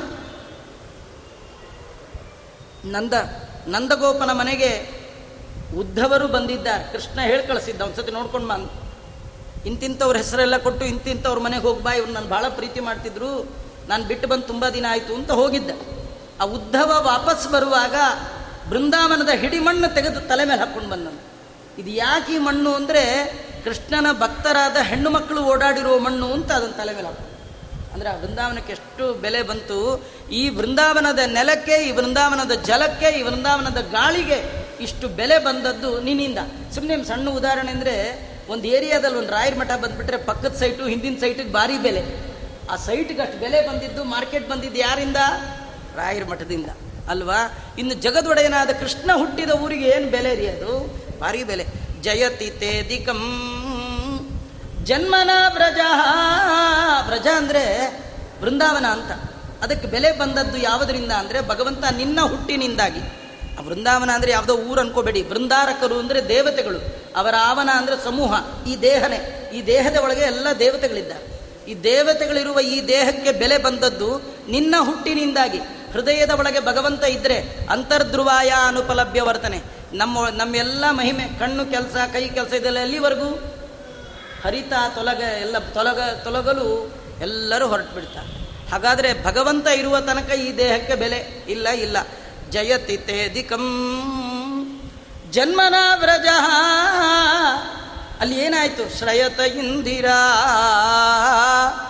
ಸಾಧು ತತ್ರ ಹೀ. ತತ್ರ ಇಂದಿರಾಶ್ರಯತ ಸಾಧು ಹಿ. ಅಲ್ಲಿ ಸ್ವಯಂ ಲಕ್ಷ್ಮಿ ಬಂದು ಕೂತು ಏನಂದ್ರೆ ಈ ದೊಡ್ಡ ದೊಡ್ಡ ಮಿನಿಸ್ಟ್ರು ಅವರು ಇವರು ಬರ್ತಾರೆ ಅಂದರೆ ಮೊದಲೇ ಅವ್ರ ಕಡೆಯವರೆಲ್ಲ ಬಂದು ಏನು ಬೇಕೋ ಎಲ್ಲ ವ್ಯವಸ್ಥೆ ಮಾಡಿಬಿಡ್ತಾರೆ. ಈ ತುಂಬ ವರ್ಷದ ಮೇಲೆ ಎಂ ಪಿ ಒಂದು ಹಳ್ಳಿಗೆ ಬರ್ತಾನೆ ಅಂತ ಆದರೆ ಅವ್ನು ಹುಟ್ಟೂರಿಗೆ ಬರ್ತಾನೆ ಅಂದರೆ ರೋಡ್ ಗೀಡೆಲ್ಲ ಕ್ಲೀನ್ ಮಾಡಿ ಅಲ್ಲೆಲ್ಲ ವ್ಯವಸ್ಥೆ ಮಾಡಿಬಿಡ್ತಾರಲ್ಲ? ಹಾಗೆ ಇನ್ನು ಹದಿನಾಲ್ಕು ಲೋಕದ ಒಡೆಯ ಎಲೆಕ್ಷನ್ನೇ ಇಲ್ಲದ ಬಾಸ್ ಅವನು ಬರ್ತಾನೆ ಅಂದ್ರೆ ಆ ಹಳ್ಳಿ ಇನ್ನೆಟ್ಟಾಗಬೇಕು. ಅದಕ್ಕೆ ಅವರಿವ್ರು ಬರಲಿಲ್ಲ. ಇಡೀ ಜಗತ್ತನ್ನೇ ಆಳುವಂತಹ ಬ್ರಹ್ಮೇಶ ಶಕ್ರ ಮುನಿಧರ್ಮ ಶಶಾಂಕ ಪೂರ್ವ ಗಿರ್ವಾಣ ಸಂತತಿರಿಯಂ ಯದ ಪಂಗಲೇಶಂ. ಬ್ರಹ್ಮಾದಿ ದೇವತೆಗಳನ್ನ ಕಡೆಗಣ್ಣ ಕುಡಿನೋಟದಿಂದ ಆಳುವಂತ ರಮಾದೇವಿ ಓಡ್ ಬಂದ್ಬಿಟ್ಲು. ನಮ್ಮ ಯಜಮಾನರು ಬರ್ತಾ ಇದ್ದಾರೆ ಎಲ್ಲ ವೇರಿ ವ್ಯವಸ್ಥೆ ಸರಿಯಾಗಿ ಆಗಬೇಕು ಅಂತ. ರಮಾದೇವಿ ಬರೋದು ಏನು ಗೊತ್ತಾ? ಆ ಊರಲ್ಲಿ ಕೊಟ್ಟಿಗೆಯಲ್ಲಿ ಹತ್ತು ಹಸು ಕಟ್ಟಿದ್ರೆ ಅದು ನೂರು ಹಸು ಆಗೋಗ್ಬಿಡ್ತಿತ್ತಂತ ಆ ಹಸು ಹತ್ತತ್ತು ಲೀಟ್ರ್ ಕೊಡ್ತಿರೋ ಹಸುಗಳೆಲ್ಲ ಎಂಬತ್ತು ಲೀಟ್ರು, ನೂರು ಲೀಟ್ರ್ ಕೊಡೋದು ಅವು ಸಂಪತ್ತು. ಹಾಲು, ಮೊಸರು, ದವಸ, ಧಾನ್ಯ, ಬೆಳೆ ಎಲ್ಲ ಇಂದಿರಾ ಎಲ್ಲ ರೀತಿಯಿಂದ ಅಷ್ಟಲೋಕ ಐಶ್ವರ್ಯದ ಸಂಪತ್ತು ಅಲ್ಲಿ ಬಂದುಬಿಡ್ತು. ಇದರ ಅರ್ಥ ಏನು ಗೊತ್ತಾ? ಮನೇಲಿ ದೇವರಿದ್ರೆ ಸಂಪತ್ತು ತಾನೇ ಬರುತ್ತೆ ಅಂತ. ನಾವೊಂದು ಕಥೆ ಕೇಳ್ತೀವಿ, ಶ್ರೀನಿವಾಸ ಕಲ್ಯಾಣ ಎಲ್ಲ ಕೇಳಿದಿರಲ್ಲ ಒದ್ದದ್ದು ಶ್ರೀನಿವಾಸ ದೇವರಿಗೆ. ಮನೆ ಬಿಟ್ಟು ಹೋಗಿದ್ಯಾರು ಲಕ್ಷ್ಮಿ. ದೇವರಿಗೆ ಅವಮಾನ ಆದರೆ ನಾ ಹೋಗ್ತೀನಿ. ದೇವರಿಗೆ ಸನ್ಮಾನ ಆದರೆ ನಾ ಬರ್ತೀನಿ ಅಂತ ತೋರಿಸ್ಲಿಕ್ಕೆ. ಇಲ್ಲಿ ದೇವರಿಗೆ ಸನ್ಮಾನ, ಅದಕ್ಕೆ ನಾನೇ ಬಂದ್ಬಿಡ್ತೀನಿ ಅಂತ ಬಂದ್ಬಿಟ್ಲು. ಅಲ್ಲಿ ದೇವರಿಗೆ ಅವಮಾನ, ನಾ ಮನೆ ಬಿಟ್ಟು ಹೋಗ್ತೀನಿ ನೀವು ಮನೇಲಿ ದೇವ್ರ ಪೆಟ್ಟಿಗೆನ ಕಟ್ಟಿಟ್ಟು ಅವಮಾನ ಮಾಡಿದ್ರಿ ಅಂದರೆ ಲಕ್ಷ್ಮಿ ಹೊಟ್ಟೋಗ್ತಾಳೆ ಏನಿಲ್ಲ ಆಚಾರ ನಾವು ಎಷ್ಟೋ ದಿನ ಆಯಿತು ಪೆಟ್ಟಿಗೆ ಕಟ್ಟಿತ್ತು ನಮ್ಮಲ್ಲೇನು ಲಕ್ಷ್ಮಿಗೇನು ಪ್ರಾಬ್ಲಮ್ ಇಲ್ಲ, ಎಲ್ಲ ಬ್ಯಾಂಕಲ್ಲೇ ಇಟ್ಟಿದ್ದೀವಿ ಅಂತ. ನಿಮ್ಮಲ್ಲಿ ಧನ ಇರುತ್ತೆ, ಅದು ಸಾಧನೆಗೆ ಕೆಲಸಕ್ಕೆ ಬರಲ್ಲ. ಧನಕ್ಕೆ ಎರಡು ಮಾರ್ಗ, ಒಂದು ಸಾಧನ, ಇನ್ನೊಂದು ಅನ್ಯಾಯ. ಎಲ್ಲೋ ಕುಡ್ತಕ್ಕೋ, ಇಲ್ಲೋ ರೇಸ್ಗೋ, ಇನ್ನೋ ಸುಡುಗಾಡ್ಗೋ, ಇಲ್ಲ ಆಚಾರ ಕುಡ್ತಾ ಇಲ್ಲ, ರೇಸ್ ಇಲ್ಲ, ಎಲ್ಲ ಹಾಗಾದ್ರೆ ರೋಗಕ್ಕೋ, ಯಾವುದಕ್ಕೋ ಹೋಗುತ್ತೆ. ಹಾರ್ಟಲ್ಲಿ ಎಲ್ಲೋ ಹೋಲ್ ಮಾಡ್ತಾರೆ, ಅಥವಾ ಕಿಡ್ನಿ ಏನೋ ಗೋವಿಂದ ಆಗಿರುತ್ತೆ, ಅಥವಾ ಲ ಲಿಂಗ್ ಇಲ್ಲ ಒಂದು ಲಿವರ್ ಯಾವುದೋ ಗೋವಿಂದ ಆಗ್ಬಿಡುತ್ತೆ. ಐವತ್ತು ಲಕ್ಷ ಕೊಟ್ಟರು ಬರಲ್ಲ. ದೇವ್ರು ಕೊಟ್ಟು ಲಿವರು ದೇವ್ರು ಕೊಟ್ಟು ಕಿಡ್ನಿ ದೇವ್ರು ಕೊಟ್ಟು ಹಾರ್ಟು ಯಾ, ಬಿಡಿ, ಅವೆಲ್ಲ ಕಾಣ್ಲಾರ ದೇವ್ರು ಕೊಟ್ಟು ಹಲ್ ಸೆಟ್ ಕಳ್ಕೊಂಡ್ರೇ ವಾಪಸ್ ಬರಲ್ಲ. ಇನ್ನೇನು ಬರುತ್ತ್ರಿ ಅದರಿಂದ ಭಗವಂತ ಕೊಡುವಂಥ ದೊಡ್ಡ ಸಂಪತ್ತು ಅಂದರೆ ಆರೋಗ್ಯ. ಅದು ನೆಟ್ಟಿಗಿರ್ಬೇಕು. ಇಲ್ಲಾಂದರೆ ದೇವ್ರು ದುಡ್ಡು ಕೊಡ್ತಾನೆ ತಕ್ಕ ರೋಗವನ್ನು ಕೊಟ್ಬಿಡ್ತಾನೆ. ಇಲ್ಲ ಸಾಧನೆ ಮಾಡಿಸ್ತಾನೆ. ದೇವರು ದುಡ್ಡು ಕೊಟ್ಟು ಸಾಧನೆ ಮಾಡಿಸ್ತಾನೆ ಅಂದರೆ ಅದು ಲಕ್ಷ್ಮಿ ಅಂತ ತಿಳ್ಕೊಳ್ಳಿ ನಿಮ್ಮನ್ನು ಲಕ್ಷ್ಮಿ ಇದ್ದಾಳೆ ಅಂತ. ಅಂತ ಅನೇಕ ರೀತಿಯಿಂದ ಸುಮಾರು ಸುಮಾರು ಒಂದು ಇಪ್ಪತ್ತು ಶ್ಲೋಕ ಗಾಯನ ಇದೆ. ಎಷ್ಟು ಹತ್ತು ನಿಮಿಷದಲ್ಲಿ ಮುಗಿಸ್ಬೇಕು. ಅರ್ಧ ಶ್ಲೋಕ ಆಗಿದೆ. ಇನ್ನು ಹತ್ತೊಂಬತ್ತು ಶ್ಲೋಕ ಇದೆ. ಅದರಿಂದ ಎರಡೆರಡೆರಡು ಮಧ್ಯದಲ್ಲಿ ಹೇಳ್ತೇನೆ. ಇವರು ಸ್ತೋತ್ರ ಮಾಡ್ತಾ ಇದ್ದಾರೆ. ವೃಷ ಜಲಾಶಯ ವ್ಯಾಲರಾಕ್ಷಸ ವರ್ಷ ಮಾರುತ ವೈದ್ಯುತಾನಲ ವೃಷಭಯಾತ್ ಭಯಾತ್ ವಿಶ್ವತೋ ಮುಖಾತ್ ವೃಷಭತೆ ವಯಂ ರಕ್ಷಿತಾಮು ಯಾವಾಗಲೂ ದೇವರನ್ನು ಸ್ತೋತ್ರ ಮಾಡುವಾಗ ದೇವರೇ ನನ್ನನ್ನು ಕಾಪಾಡು. ಅನ್ನೋದೇ ಸ್ತೋತ್ರದ ಮುಖ್ಯ. ದೇವರ ಪ್ರಾರ್ಥನೆ, ದೇವರೇ ನನ್ನನ್ನು ಉದ್ಧಾರ ಮಾಡು, ನನ್ನನ್ನು ಕಾಪಾಡು, ನನ್ನ ನನ್ನ ಕಡೆ ನೋಡು, ಹೀಗೆಲ್ಲ ಕೇಳೋದಿದೆಯಲ್ಲ? ದೇವರನ್ನು ಕೇಳಬೇಕಾದ್ರೆ ದೇವರು ನಮಗೆ ಹಿಂದೆ ಮಾಡಿದ ಉಪಕಾರವನ್ನು ಸ್ಮರಣೆ ಮಾಡ್ಬೇಕಂತ ಸ್ವಾಮಿ. ಆಗೂ ನೀನೇ ಮಾಡಿದ್ದು.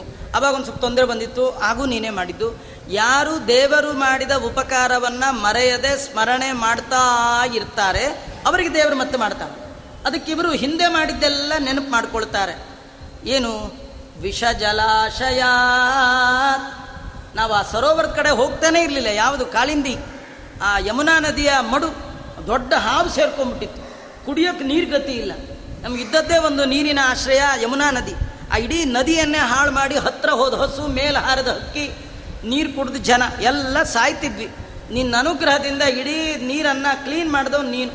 ಆದ್ದರಿಂದ ನಿನ್ನ ಆವಾಗ ನಮ್ಮನ್ನು ನೀರು ಕೊಟ್ಟು ನಮ್ಮ ಉಳಿಸ್ದೆ. ನಮ್ಮ ಪ್ರಾಣ ಉಳಿಸಿದ ನೀರು ಕೊಟ್ಟು ಪ್ರಾಣ ಉಳಿಸ್ದೆ. ಎಲ್ಲ ವಿಷದ ನೀರಾಗಿದ್ದರೆ ನಾವೆಲ್ಲ ಸಾಯ್ಬೇಕಿತ್ತು. ಅವಾಗೇ ಸಾಯ್ಬೇಕಿತ್ತು. ಅವಾಗ ನಮ್ಮ ರಕ್ಷಣೆ ಮಾಡಿದೆ. ವ್ಯಾಲರಾಕ್ಷಸ ದೊಡ್ಡ ಗಾಳಿ. ತೃಣಾವರ್ತ ಬಂದ ಗಾಳಿಯಂತೆ. ಆ ಒಂದು ಎಲ್ಲ ಇಡೀ ಗೋಷ್ಠಿಗೆ ಧೂಳು ಎರಚಿಬಿಟ್ಟ. ಅಂಥದ್ರಿಂದ ರಕ್ಷಣೆ ಮಾಡಿದೆ. ವರ್ಷ ಮಾರುತ ಎಂಥ ವರ್ಷ? ಒಂದಲ್ಲ ಎರಡು ದಿನ, ಏಳು ದಿನ ಮಳೆ ಇಡೀ ಊರಿಗೂರೇ ಕೊಚ್ಚೋಗ್ಬಿಡ್ತು. ಆ ಪುಟ್ಟ ಹಳ್ಳಿ ಮೇಲೆ ಎಂಥ ಕೆಟ್ಟ ಸಿಟ್ಟು ಇಂದ್ರನಿಗೆ ಅಂದರೆ ಇಡೀ ಭೂಮಿಯನ್ನೇ ಮುಳುಗಿಸುವಂತಹ ಪ್ರಳಯ ಕಾಲದ ಮೋಡ, ಸಂವರ್ತಕ ಅಂತ. ಅವುಗಳಿಗೆ ಆರ್ಡರ್ ಮಾಡಿದ. ಅಂದರೆ ಒಬ್ಬ ಮನುಷ್ಯನಿಗೆ ಒಂದು ಟ್ಯಾಂಕ್ ನೀರು ಫೋರ್ಸ್ಬಿಟ್ರೆ ಎಷ್ಟು ಕೊಚ್ಕೊಂಡು ಹೋಗ್ಬಿಡ್ತಾನೆ. ಒಂದು ಪುಟ್ಟ ಹಳ್ಳಿ ಮೇಲೆ ಪ್ರಳಯ ಕಾಲದ ನೀರು ಚೆಲ್ಲಿದ. ಅದು ಎಷ್ಟು ಒದ್ದಾಡೋಗ್ಬಿಟ್ಟಿದ್ವಿ. ನೀನೇ ರಕ್ಷಣೆ ಮಾಡಿದ್ದು. ಆಮೇಲೆ ಅನಲಾತ್. ಬೆಂಕಿ ಕಾಳಗಿಚ್ಚು ಸುತ್ತಲೂ ಅವತ್ತು ಕಾಳಿಂದಿಯಿಂದ ಕೃಷ್ಣ ಅವನೆಲ್ಲ ಹಾವಿನ ಮೇಲೆ ಕುಣಿದು ಎಲ್ಲ ಆಗುವಾಗ ಸಾಯಂಕಾಲ ಆಗ್ಬಿಡ್ತು.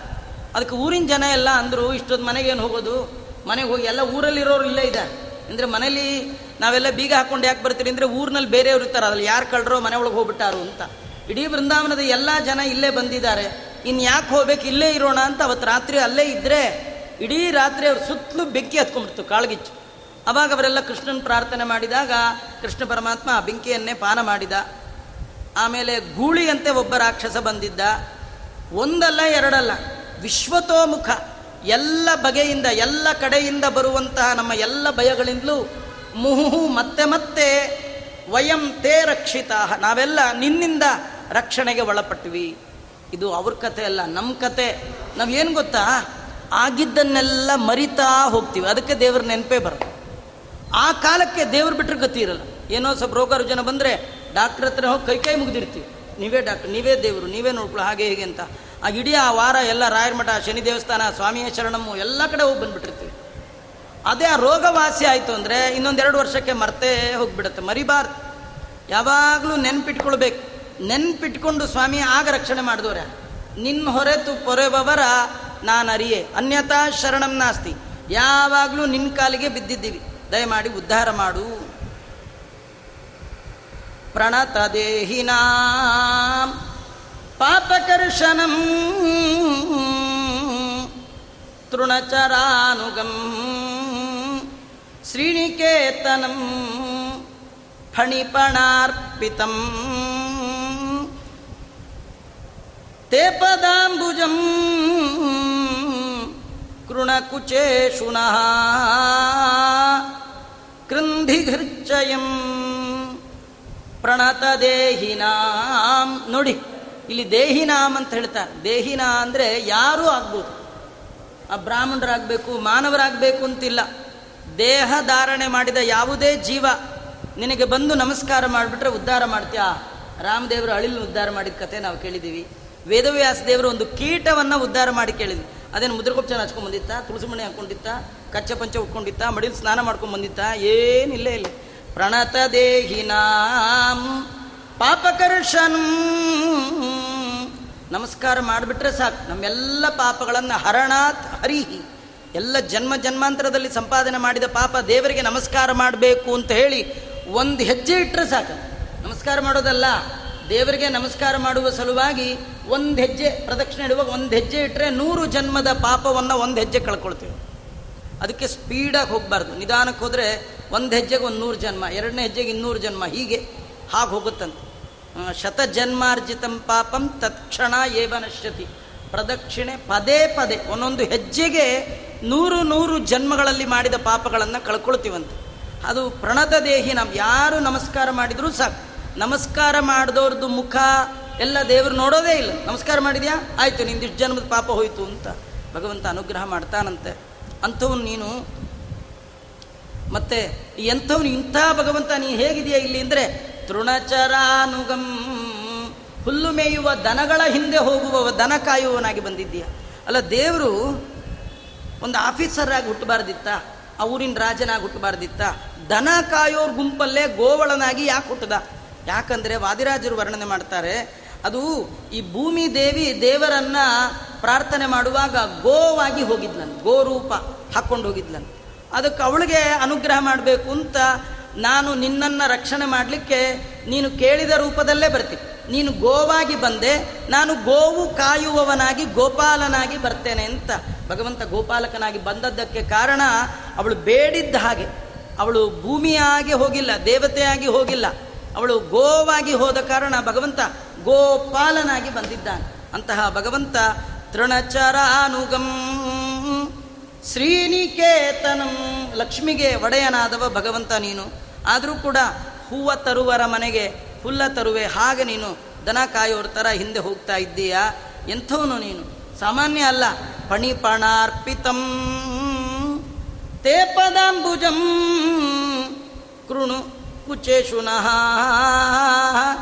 ಕೃಂದಿಹೃಚ್ಚಯಂ ಪಣಿಪಣಾರ್ಪಿತಂ ಅದೇನೋ ನೀನು ಹಾವಿನ ಮೇಲೆ ಹೆಜ್ಜೆ ಇಟ್ಟು ಕುಣಿದಿಯಲ್ಲ, ಅದ್ಯಾಕೆ ಹಾವಿನ ಮೇಲೆ ಇಡ್ತೀಯಾ? ಕೃಷ್ಣ ಅಂತಾನೆ, ನಾನು ಮಲಗೋದು ಹಾವಿನ ಮೇಲೆ, ಕುಣಿಯೋದು ಹಾವಿನ ಮೇಲೆ, ಕೂತ್ಕೊಳ್ಳೋದು ಹಾವಿನ ಮೇಲೆ, ಅಲ್ವಾ? ನಾವೊಂದು ಹಾಸಿಗೆ ಹಾಸ್ಬಿಟ್ಟಿರ್ತೀವಿ, ಅದ್ರ ಮೇಲೆ ತಿಂಡಿ, ಅದ್ರ ಮೇಲೆ ಕಾಫಿ, ಅದ್ರ ಮೇಲೆ ಊಟ, ಅದ್ರ ಮೇಲೆ ಮಲಗೋದು, ಎಲ್ಲ ಮಾಡ್ತೀವಲ್ಲ? ಭಗವಂತಂದು ಹಾಗೆ, ಅವನೊಂದು ಹಾಸಿಗೆ. ಅದ್ರ ಮೇಲೆ ಮಲಗಿರ್ತಾನೆ. ಅದ್ರ ಮೇಲೆ ಭೂಲೋಕದ ಎಲ್ಲ ಟಿ ವಿ ಟಿ ವಿ ಅಂದರೆ ದೂರದರ್ಶನ. ಎಷ್ಟೋ ಲೋಕ ದೂರ ಇರೋದು. ಅದನ್ನು ಅಲ್ಲೇ ಕೂತ್ಕೊಂಡು ದರ್ಶನ ಮಾಡ್ತಾನೆ. ಎಲ್ಲ ಅಲ್ಲೇ ಮಾಡ್ತಾನೆ. ನಾವು ಮಲಗೋದು ಅಲ್ಲೇ ಕೂಡೋದು ನಮ್ಗೆ ಹಾವಿಲ್ದೇ ಇದ್ರೆ ಆಗಲ್ಲ ಅಂತಂದೇವು ಯಾಕೆಂದರೆ ಹಾವು ಅಷ್ಟು ಸಾಧನೆ ಮಾಡಿದೆ. ಆ ಶೇಷದೇವರು ಕಡಿಮೆ ಸಾಧನೆನ ಎಷ್ಟು ಸಮೀರನಲ್ಲಿ ಅಧ್ಯಯನ ಮಾಡಿ ರುದ್ರದೇವರಾಗಿ ಆಮೇಲೆ ಪುರುಷೋತ್ತಮನ ಅಂಕ ಪದವೈದಿದೆಯೋ ಮಹಾದೇವ, ಬ್ರಹ್ಮದೇವರ ದಿನಕಲ್ಪ ಐವತ್ತು ಕಲ್ಪ ಸಾಧನೆ ಮಾಡಿದೆ. ಒಂದೆರಡು ದಿನ ಸಾಧನೆ ಅಲ್ಲ. ಇಟ್ಟು ಸಾಧನೆ ಮಾಡಿದ್ದಾರೆ ಅಂತ ಹೇಳಿ ದೇವರು ಕೂತರು ಅವ್ರ ಮೇಲೆ, ಮಲಗಿದ್ರು ಅವ್ರ ಮೇಲೆ, ಏನು ಮಾಡಿದ್ರು ಅಲ್ಲೇ. ಅದಕ್ಕೆ ಹೆಣ್ಮಕ್ಳು ಹೇಳ್ತಾರೆ, ಸ್ವಾಮಿ ನಿಂಗೆ ಅಷ್ಟು ಇಷ್ಟನ ಹಾವಿನ ಮೇಲೆ ಕುಡಿಬೇಕು ಅಂತನ, ಹಾಗಾದ್ರೆ ಒಂದು ಕೆಲಸ ಮಾಡು. ಹಾವಿಗೆ ಅಂತ ಹುಡುಕೊಂಡು ನೀರ ಹತ್ರ ಎಲ್ಲ ಹೋಗಬೇಡ. ಸುಮ್ಮನೆ ನೆಗಡಿ ಗಿಗಡಿ ಆಗುತ್ತೆ, ನೆಗಡಿ ಹೋಯಿತು ಅಂತ ಅದಕ್ಕೋಸ್ಕರ ಆ ಬೆಂಕಿ ಎಲ್ಲ ಕುಡ್ದು ಅದೆಲ್ಲ ಬೇಕಿಲ್ಲ. ಒಂದು ಕೆಲಸ ಮಾಡು, ನಮ್ಮ ಹೃದಯದ ಒಳಗೆ ದೊಡ್ಡ ಹಾವಿದೆ ಅಂತ. ಕುಚೇಶುನಃ ತೇ ನಿನ್ನ ಪಾದವನ್ನು ನಮ್ಮ ಹೃದಯದ ಮೇಲಿಡು. ಇಲ್ಲಿ ಒಂದು ದೊಡ್ಡ ಹಾವಿದೆ. ಅಲ್ಲಿ ನೂರಾರು ಹೆಡೆ. ಇಲ್ಲಿಯೂ ನೂರಾರು ಹೆಡೆ. ಈ ಅಲ್ಲಿ ಒಂದೊಂದೇ ಆಗೊಂದೆಡೆ ಹೆಡೆ, ಈಗೊಂದು ನಿನ್ನ ಕಚ್ಚಲಿಕ್ಕೆ ಬರ್ತಿತ್ತಲ್ಲ? ಅದಕ್ಕೆ ಅದನ್ನೆಲ್ಲ ತುಳಿದೆ ಅಲ್ವಾ? ನಮ್ಮ ಹೃದಯದಲ್ಲೂ ಕಾಮ, ಕ್ರೋಧ, ಲೋಭ ಇವು ಪ್ರಧಾನ ಹೆಡೆಗಳು. ಇದಲ್ಲೇ ಆಸೆಗಳಿದೆಯಲ್ಲ. ಒಂದಾದ್ಮೇಲೆ ಒಂದು, ಒಂದಾದ್ಮೇಲೆ ಯಾವ್ಯಾವುದೋ ಒಂದೊಂದು ಆಸೆ ಬಂದು ಕುಟುಕ್ತಾ ಇರುತ್ತೆ ನಮ್ಮನ್ನು. ಆಗಾಗ ಬಂದು ಕುಟುಕ್ತಾ ಇರುತ್ತೆ ನಿನ್ನ ಕಾಲನ್ನ ಆಸೆಯ ಮೇಲೆ ಅದು. ಅದು ಮೋದು. ಆಸೆಗಳೇ ಹೇಳ್ಬಾರ್ದು. ಕಾಮಾನಾಂ ಹೃದಯ ಸಂರೋಹಂ ವರದಸ್ತು ವೃಣೀಂ. ಪ್ರಹ್ಲಾದರಾಜರು ಕೇಳಿದ್ದದೆ, ಹೃದಯದಲ್ಲಿ ಏಳುವ ಬಯಕೆಗಳು ಎನ್ನುವ ಹಾವನ್ನು ತುಳಿದು ನಮ್ಮನ್ನು ಉದ್ಧಾರ ಮಾಡು. ನಮಗೊಂದೇ ಈಶ ನಿನ್ನ ಚರಣ ಭಜನೆ ಆಸೆಯಿಂದ ಮಾಡುವೆ. ನಿನ್ನ ಚರಣ ಭಜನೆ ನಮಗೆ ಕೊಡು ಅಂತ ಇವರೆಲ್ಲ ಕೇಳ್ತಾ ಇದ್ದಾರೆ. ಕೃಷ್ಣ ಅಂದ, ನಾನು ಹಾವಿನ ಮೇಲೆ ಮಲಗಿರ್ತೀನಿ, ಎಲ್ಲ ಕೆಲಸ ಅಲ್ಲೇ ಮಾಡ್ತೀನಿ. ಅದು ಬಿಟ್ಟು ನಿಮ್ಮ ಹೃದಯದಲ್ಲಿ ಬಂದು ಕೂತ್ಬಿಟ್ಟು ಏನು ಮಾಡಲಿ? ಅವ್ರು ಹೇಳ್ತಾನೆ ಏನು ಮಾಡಬೇಡ.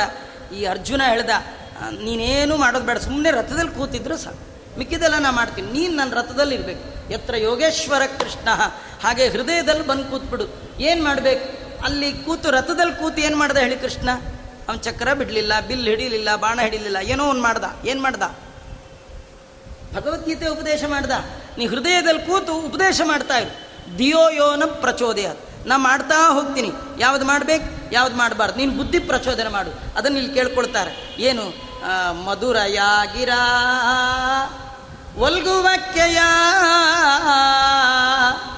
ಬುಧ ಮನುಜ್ಞಯ ಪುಷ್ಕರೇ ಕ್ಷಣ, ವಿಧಿಕರೀರಿಮಾ,